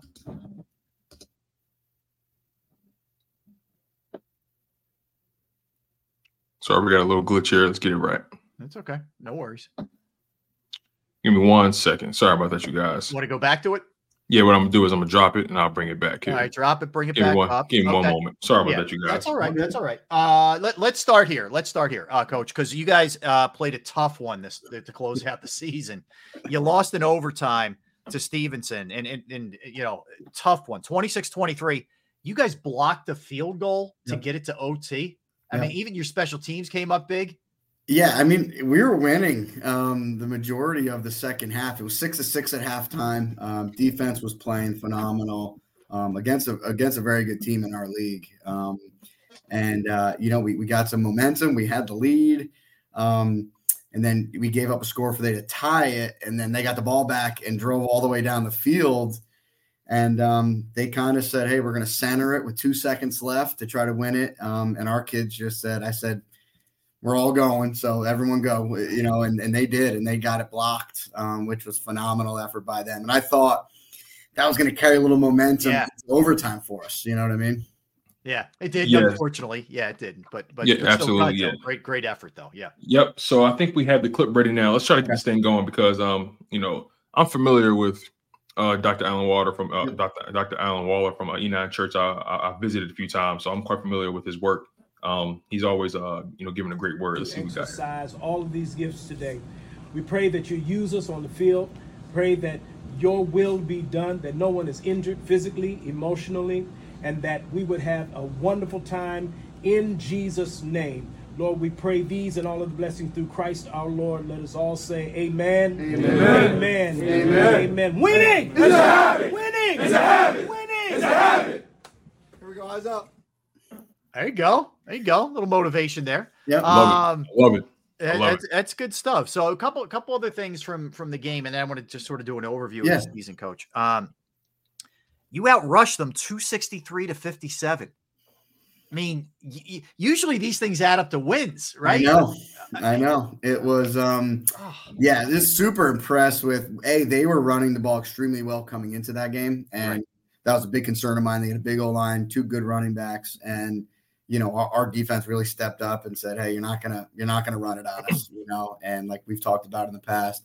And then our offense just kind of, you know, came into it and and you know, we committed, and a lot of it was from our quarterback, um, you know, Brett Nav, who who rushed for, I think he he rushed for about 195 and then 180. 180. Yeah. Um, you know, he hit a couple, um, which was great. Um, and kept us. And Brett's one of those, you know, Brett's it's not real pretty um, ever. Um, and he just he just gets it done, you know. Um, and it, it was great to see that. It, it gives us again. We lost the game, and it would have been so nice to end that thing on a win against a really good team. But I think it gave us some great, you know, a little bit of confidence. Um, it, it in terms of just physically, you know, that we, as young as we are, um, that we can hang with, you know, some of the better teams in this conference physically, and I think that's the really what that game showed. You know, Coach Crocker, we, we we talked about this last week, right? The fact that you guys are running the ball strongly and well, and you're committing to it. But even more so, your team is committed to stopping the run as Mhm. well. And again, we've we've spoken about how your roster, just from a size and physicality standpoint, you know, they don't necessarily measure up to these other teams because you guys are a new program. You guys have a bunch of freshmen. Yet these guys are still playing with this intensity, this high level of effort that really can't be, you know, quantified. It's something that's kind of immeasurable. It's like a it's an unshakable will that they had to play for you, right? You know, what what's what's been your overall assessment um, of your of your players' development, you know, from week one um, up until the end of the season? I mean, I think it's it's been honestly remarkable. Um, you know, I, I know the wins didn't necessarily add up to, to what we wanted them to be, and you know, to be quite honest with you, if you told me we were going to have two wins before we got this thing rolling, I'd say, oh, I'll take it. you know, but but you know, they we were in the vast majority of those ball games, like we were in it. You know, we were there and we were competing and playing hard. And you know, I've said this from day one: if you can get kids you know your kids to compete to play hard a for four quarters b for the entire season you can work with that you know um, and you can fix the other things um, if you don't have that there that's tough to come back from um, and, and i've been i've been through both both both both situations to be honest with you um, in different places i've been but you know and we just had exit meetings these last two days you know with every kid on the team and there is just a real positive feeling. Um, there's some momentum and you know there's some ownership, you know, which positive ownership that hey, we they're a part of this and they and they're the they want. I said you guys have just as much invested as I do. Um, some of you at this point, and you know they want to they they take ownership in that and, and they want to see it through and they want to stay together and get better. And then when we step on that field, you know, next August, I think they're going to be you know ready to go. What, for people who may not be familiar, Coach, what's the biggest challenge? Not not, and I know you're in an even different situation with a startup, but but of a Division three program, what's the, what's the biggest challenge? I think, and again, I'm I'm learning this myself because this was my first year, um, you know, at this level of football. Really, um, I think it is all the other things that come into um, play for these young men. You know that you normally don't see at some of the different levels. Um, you know, a financially, um, you know, they're paying for school. Um, you know, so that that incorporates different things for their families. Um, you know, a lot of these guys are going to have, you know, some have to work during the fall, but they all, a lot of them are going to have to work, especially the spring semester coming up. And, you know, we need to be flexible enough, you know, with our schedule and what we ask them to do from a, you know, working out off season stuff that, you know, we allow them to do what they need to do to stay in school. Um, you know, from that standpoint. The other thing is, you know, with the amount of numbers that we do have on our roster and that we will have, you know, the the help, you know, for for these guys to have success, you know, in the classroom, um, you know, things of that nature that, you know, you go to some of these bigger programs and, you know, there's, you know, 18 academic counselors and, you know, so on and so forth. And, you know, we have one. Um, and, and she does such an unbelievable job with these guys um, and goes well above and beyond. And, you know, so that's a role we have to take strongly as, as a coaching staff as well. Whereas a lot of places and different levels, you don't have to do that stuff. So I'd say really the biggest thing is, you know, the support, you know, from an academic standpoint, um, but then also, um, you know, I think the financial burdens that can fall on guys, um, you know, at this level of football. And again, I get it almost everywhere in the country, you know, outside of your your scholarship student athletes, everyone's paying to go to school. That's that's the norm. Um, you know, but then you, for what you're required to play a college sport, regardless of level, takes up a lot, and it is a commitment. And to have all that stuff thrown on top of you, you know, can get a little overwhelming, you know, at time for guys.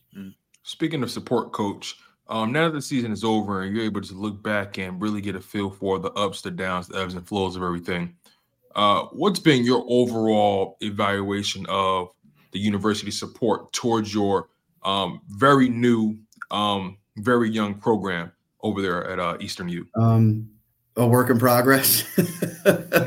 um, it, it's it's it's good. It's um, it, you know from the from the right people, it is there, and it and that's a reason I I ended up taking this job was you know again I wasn't going to leave the situation I was in and get myself involved in this if I didn't think from the top down leadership the support was going to be there both financially as well as just you know the, the general support on campus that you know, what we're going to need to get this thing not just to sustain success but to get it off the ground. Um, you know that, that's the biggest thing. So no it has been there from president matthews to you know our provost ken sparks certainly our athletic director eric mcnally that it has been there. Um, but it has been a process campus wide you know a lot of that being culturally um, you know to be quite honest with you brought 120 males on campus which weren't there. Um, we are certainly, um, you know, a, a, a, large diverse group, um, you know, which it, which was a little bit of a, a wake up call, I think, to the university um, in a good way, and and I think that has taken some time um, to adjust to, you know, from faculty and staff and students here. What along those lines, I guess, what has surprised you the most about the kids? Is it the buy-in? Is it is it the willingness? Is it the coachability? What what has been the biggest uh, surprised honestly, all the challenges. Everything you said, you know what I meant right there was, you know, the you don't really know what you were going to get, you know. I mean, especially when it's that many young kids, you know, and you know, I I think I you know I'm I'm I, I sometimes need to be a better, uh, more positive person. I'm, I'm I'm sort of a pessimist sometimes, you know. um, and you know, I, I I've been really impressed with our staff and our kids in terms of how many guys, and we have our kids fill out, you know, a, a you know, sort of a exit form, you know what I mean? Questionnaire. And asking their opinion on everything, you know, and, and the feedback we get from them super positive. You know, we have some kids who are just, this is the first time someone has put this much interest into me. Someone that showed how much they care about us, oh, you know, wow. not mm. just as player. You know what I mean? And yeah, yeah. And and I think I think the big thing that they're realizing is is you know how to overcome some things. You know, it's and doing things when you don't feel like doing them or doing, you know, and I talk about all the time, like, listen, you probably don't feel like going to class at 8:30, you know, but the reality is you have to. You know, you're going to have to do things in life you don't want to do, don't feel like doing. And once you get over that hump in anything you do, it's going to help you tremendously whether it's football, academics, uh, you know, when you get a job, you know, you know, after school, all that kind of good stuff. Mm.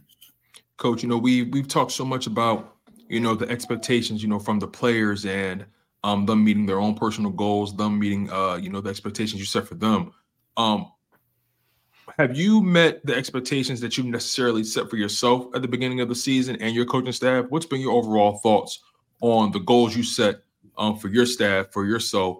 And uh, do you feel that you guys were able to meet those goals or at least come close? Yeah, I, I think come close. Um, you know, I'm always a a guy who's like the race is never over kind of guy. Like, hey, you have goals and you know, I think you set goals that are a you know you know retainable, but also something you continue to go for. You know what I mean? And you know try try to strive for. But I think the the thing that I was most impressed with has just been the growth um, and in everyone. You know, I again I'm having exit meetings with my coaches as well. You know, to kind of recap the thing and. I find I have to step back. A lot of a lot of the guys I have working for me here are, are first year coaches, um, wow. like literally first year coaches. They're they're young, you know, and then so you're developing everyone. You're developing the yeah. young guys, the players, and, and, developing staff. That's that, that's that's a tough job, and a developing a new program. Yeah. I mean, that's you're really wearing a lot of different hats here. I mean, it's yeah. it, it, it's even, something, even, something to admire for sure. And even our coordinators, um, you know, it, it, they have experience, and and I know my defense corner. I coached him for five years at Villanova, um, so I don't know why he still wants to hang around with me. Um, um, so I've probably said some things to him that you know, man.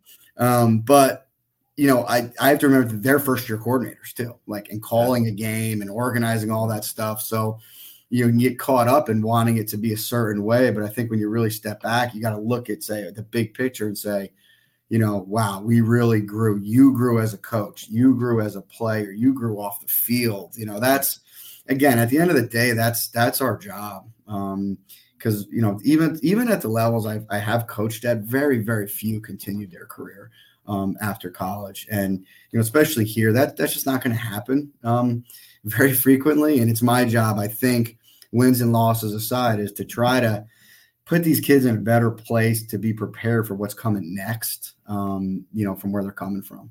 And I know you had a bunch of guys honored too, all, all MAC Yeah. conference guys. Yeah. John Moody uh, uh, being one of them. Yeah, we're super excited for a first year program to have five guys honored um, for all conference. Um, wow. You know, Gashawn was first team all league. He actually finished um, up near the top for defensive player of the year um, in our league. And, you know, just to have those guys recognized um, within our conference and get the respect from, you know, the other coaches in our in our league was was pretty special for us. Yeah, that's very cool. That's you very know, cool. you, you, you know, coach. Um, obviously, with more eyes on the program, it will always make it will always keep the, especially a new program, it will keep it afloat. Yep. It'll keep the interest high. Um, things of that nature. You know, spreading the word about the program is the best way to keep this thing, um, you know, going at an all time high. You know, and I'm curious to know, you know, how did your relationship with JAKIB Sports come about? You know, in, in, terms of making sure that your games are um, visible and heard Yeah. um, all across all, all across the tri-state, all across the city. Because again, with the new program, we can only imagine how difficult it is to try to get a lot of people to buy in, not just in the building, but outside of the building. Yeah. Um, how No, did no that, how, how did that relationship begin with JAKIB Sports? Yeah, well, it's it's you're 100 percent right. Even like at Villanova, like the reality is we're in a pro sports town, like we are. Like it's um, even you know Temple fights that battle, Villanova fights that battle. Um, like one of my best friends is the head coach at SMU, so I went to that SMU Temple game a few weeks ago, and it's tough. Like it's tough, man. That place was empty, you know. Um, so you know to get our brand out there as much as we can. Um, you know they they approached us as a new program.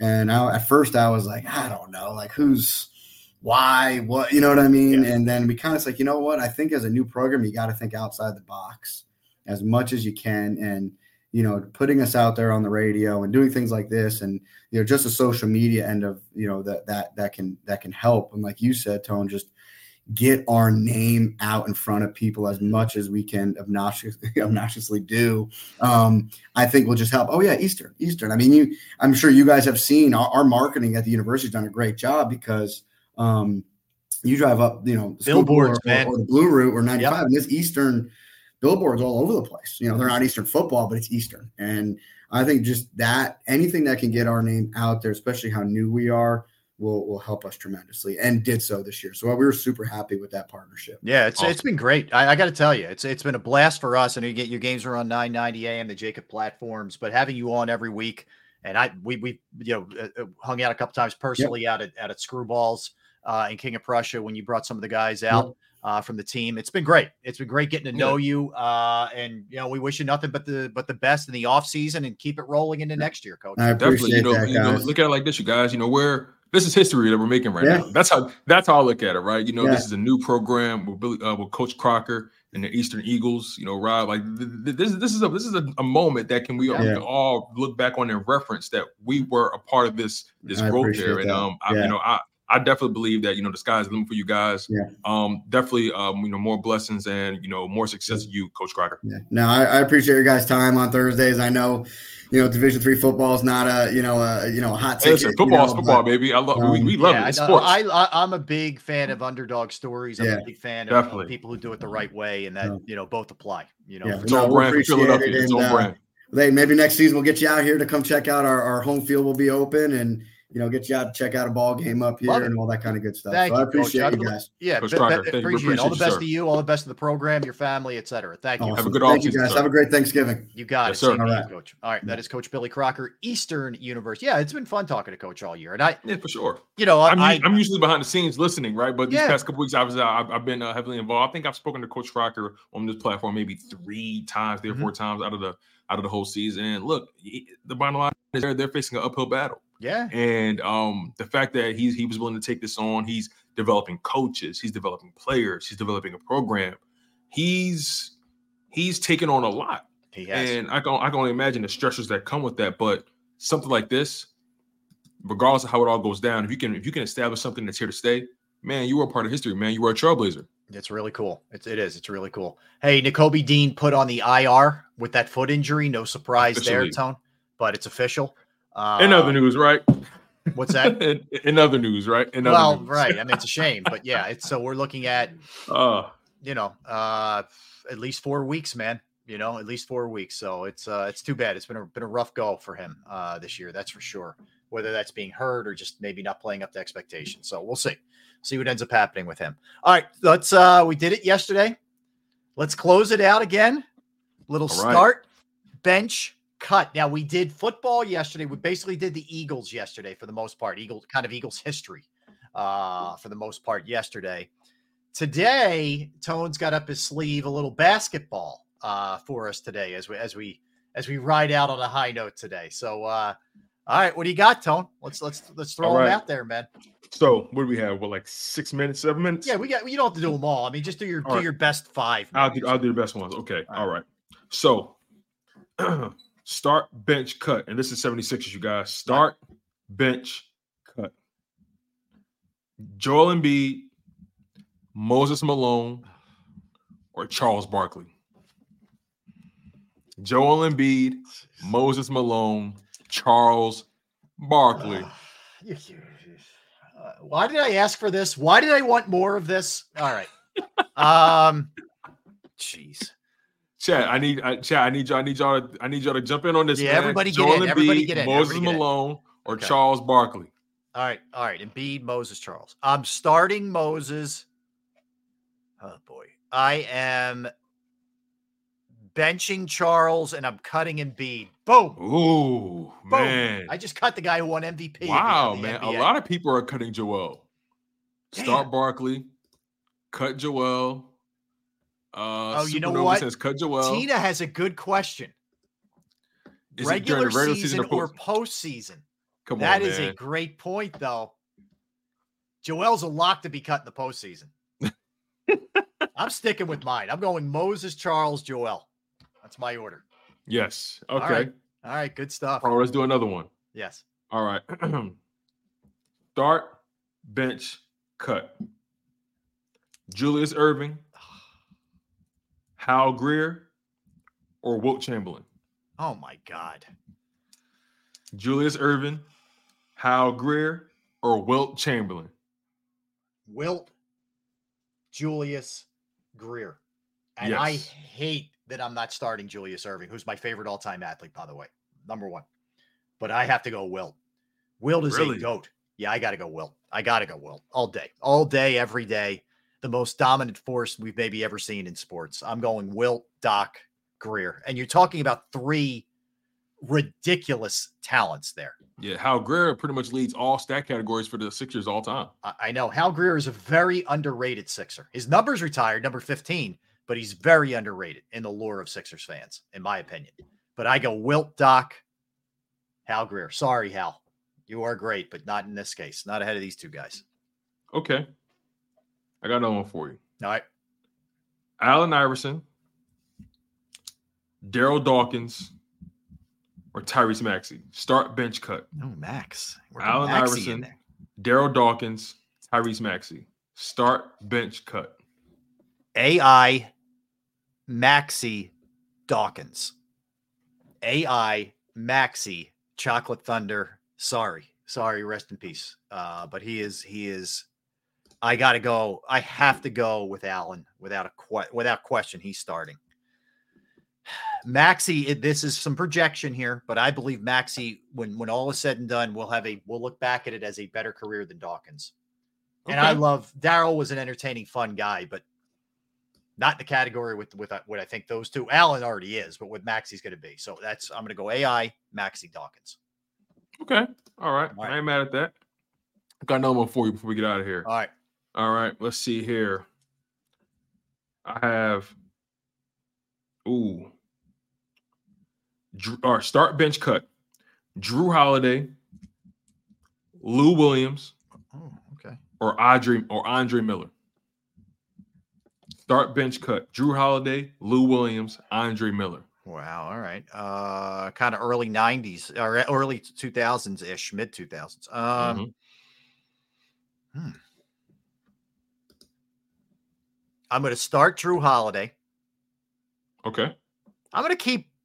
I'm going to keep Lou Will on the uh, on the on the squad. He's been on the bench, and I'm cutting Mm-hmm. Andre Miller. I liked Andre Miller too. He was a good, really good, solid. He was an old school. He had, he had an old man kind of game. Old man kind of game. even Yeah. as a yeah. young man. But uh Jrue Holiday, such a good all around player, man.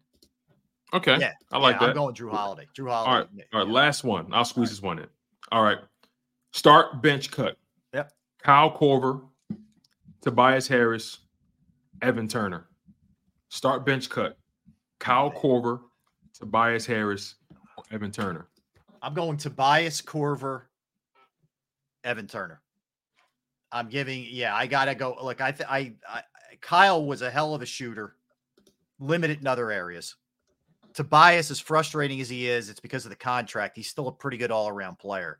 Evan Turner was a bust. He was a bust. so he gets cut. Sorry. So I'm going Tobias Korver, Evan. All right, real quick, real quick. Start bench cut. Billy Cunningham, Oh, Doug Collins, or Andre Iguodala. Billy Cunningham, Doug Collins, Andre Iguodala. Cunningham, Iggy, Collins. Cunningham starts, bench Iggy, Doug Collins. See ya. That's my order. Okay. All right. All right. Good There we dude. That's good my, stuff. That's my list, man. That's my Good list. stuff. All right, we will do baseball tomorrow. We will carry over our bottom five power rankings. We'll preview the best games. We'll obviously go killer heavy on the Eagles.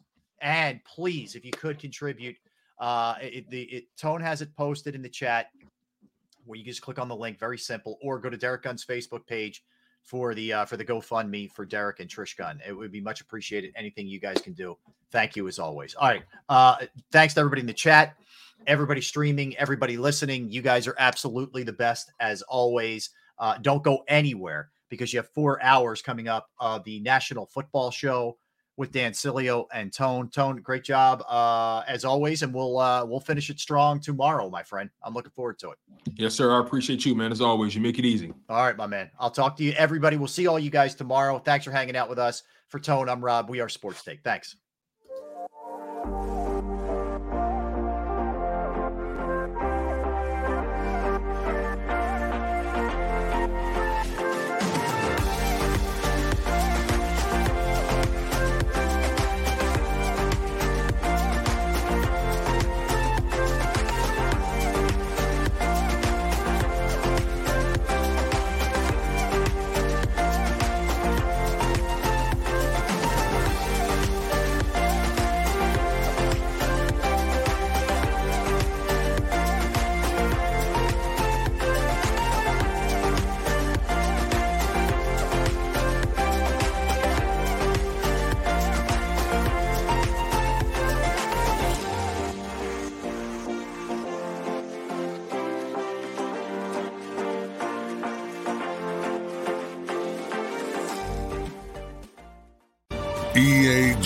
G L E S. Eagles. Wilson, you sent the game winning email at the buzzer, avoiding a 455 meeting on everyone's calendar. How did you do it? I got a huge assist from Grammarly, an AI writing partner that helped me make my point. 96% of Grammarly users say that it helps them craft more impactful writing. Would you agree? Grammarly helped adjust my tone to navigate tough work conversations. And it works everywhere I write, so I can quickly communicate effectively. Your teammate used Grammarly to summarize an important document, making a three pointer. How did he do it? It only took one click. When everyone uses Grammarly, everything just makes sense. You made an incredible slam dunk to end the game. The meeting was canceled, and your team will go home champions. Go to grammarly.com slash podcast to download it for free. That's grammarly.com slash podcast. Easier said, done.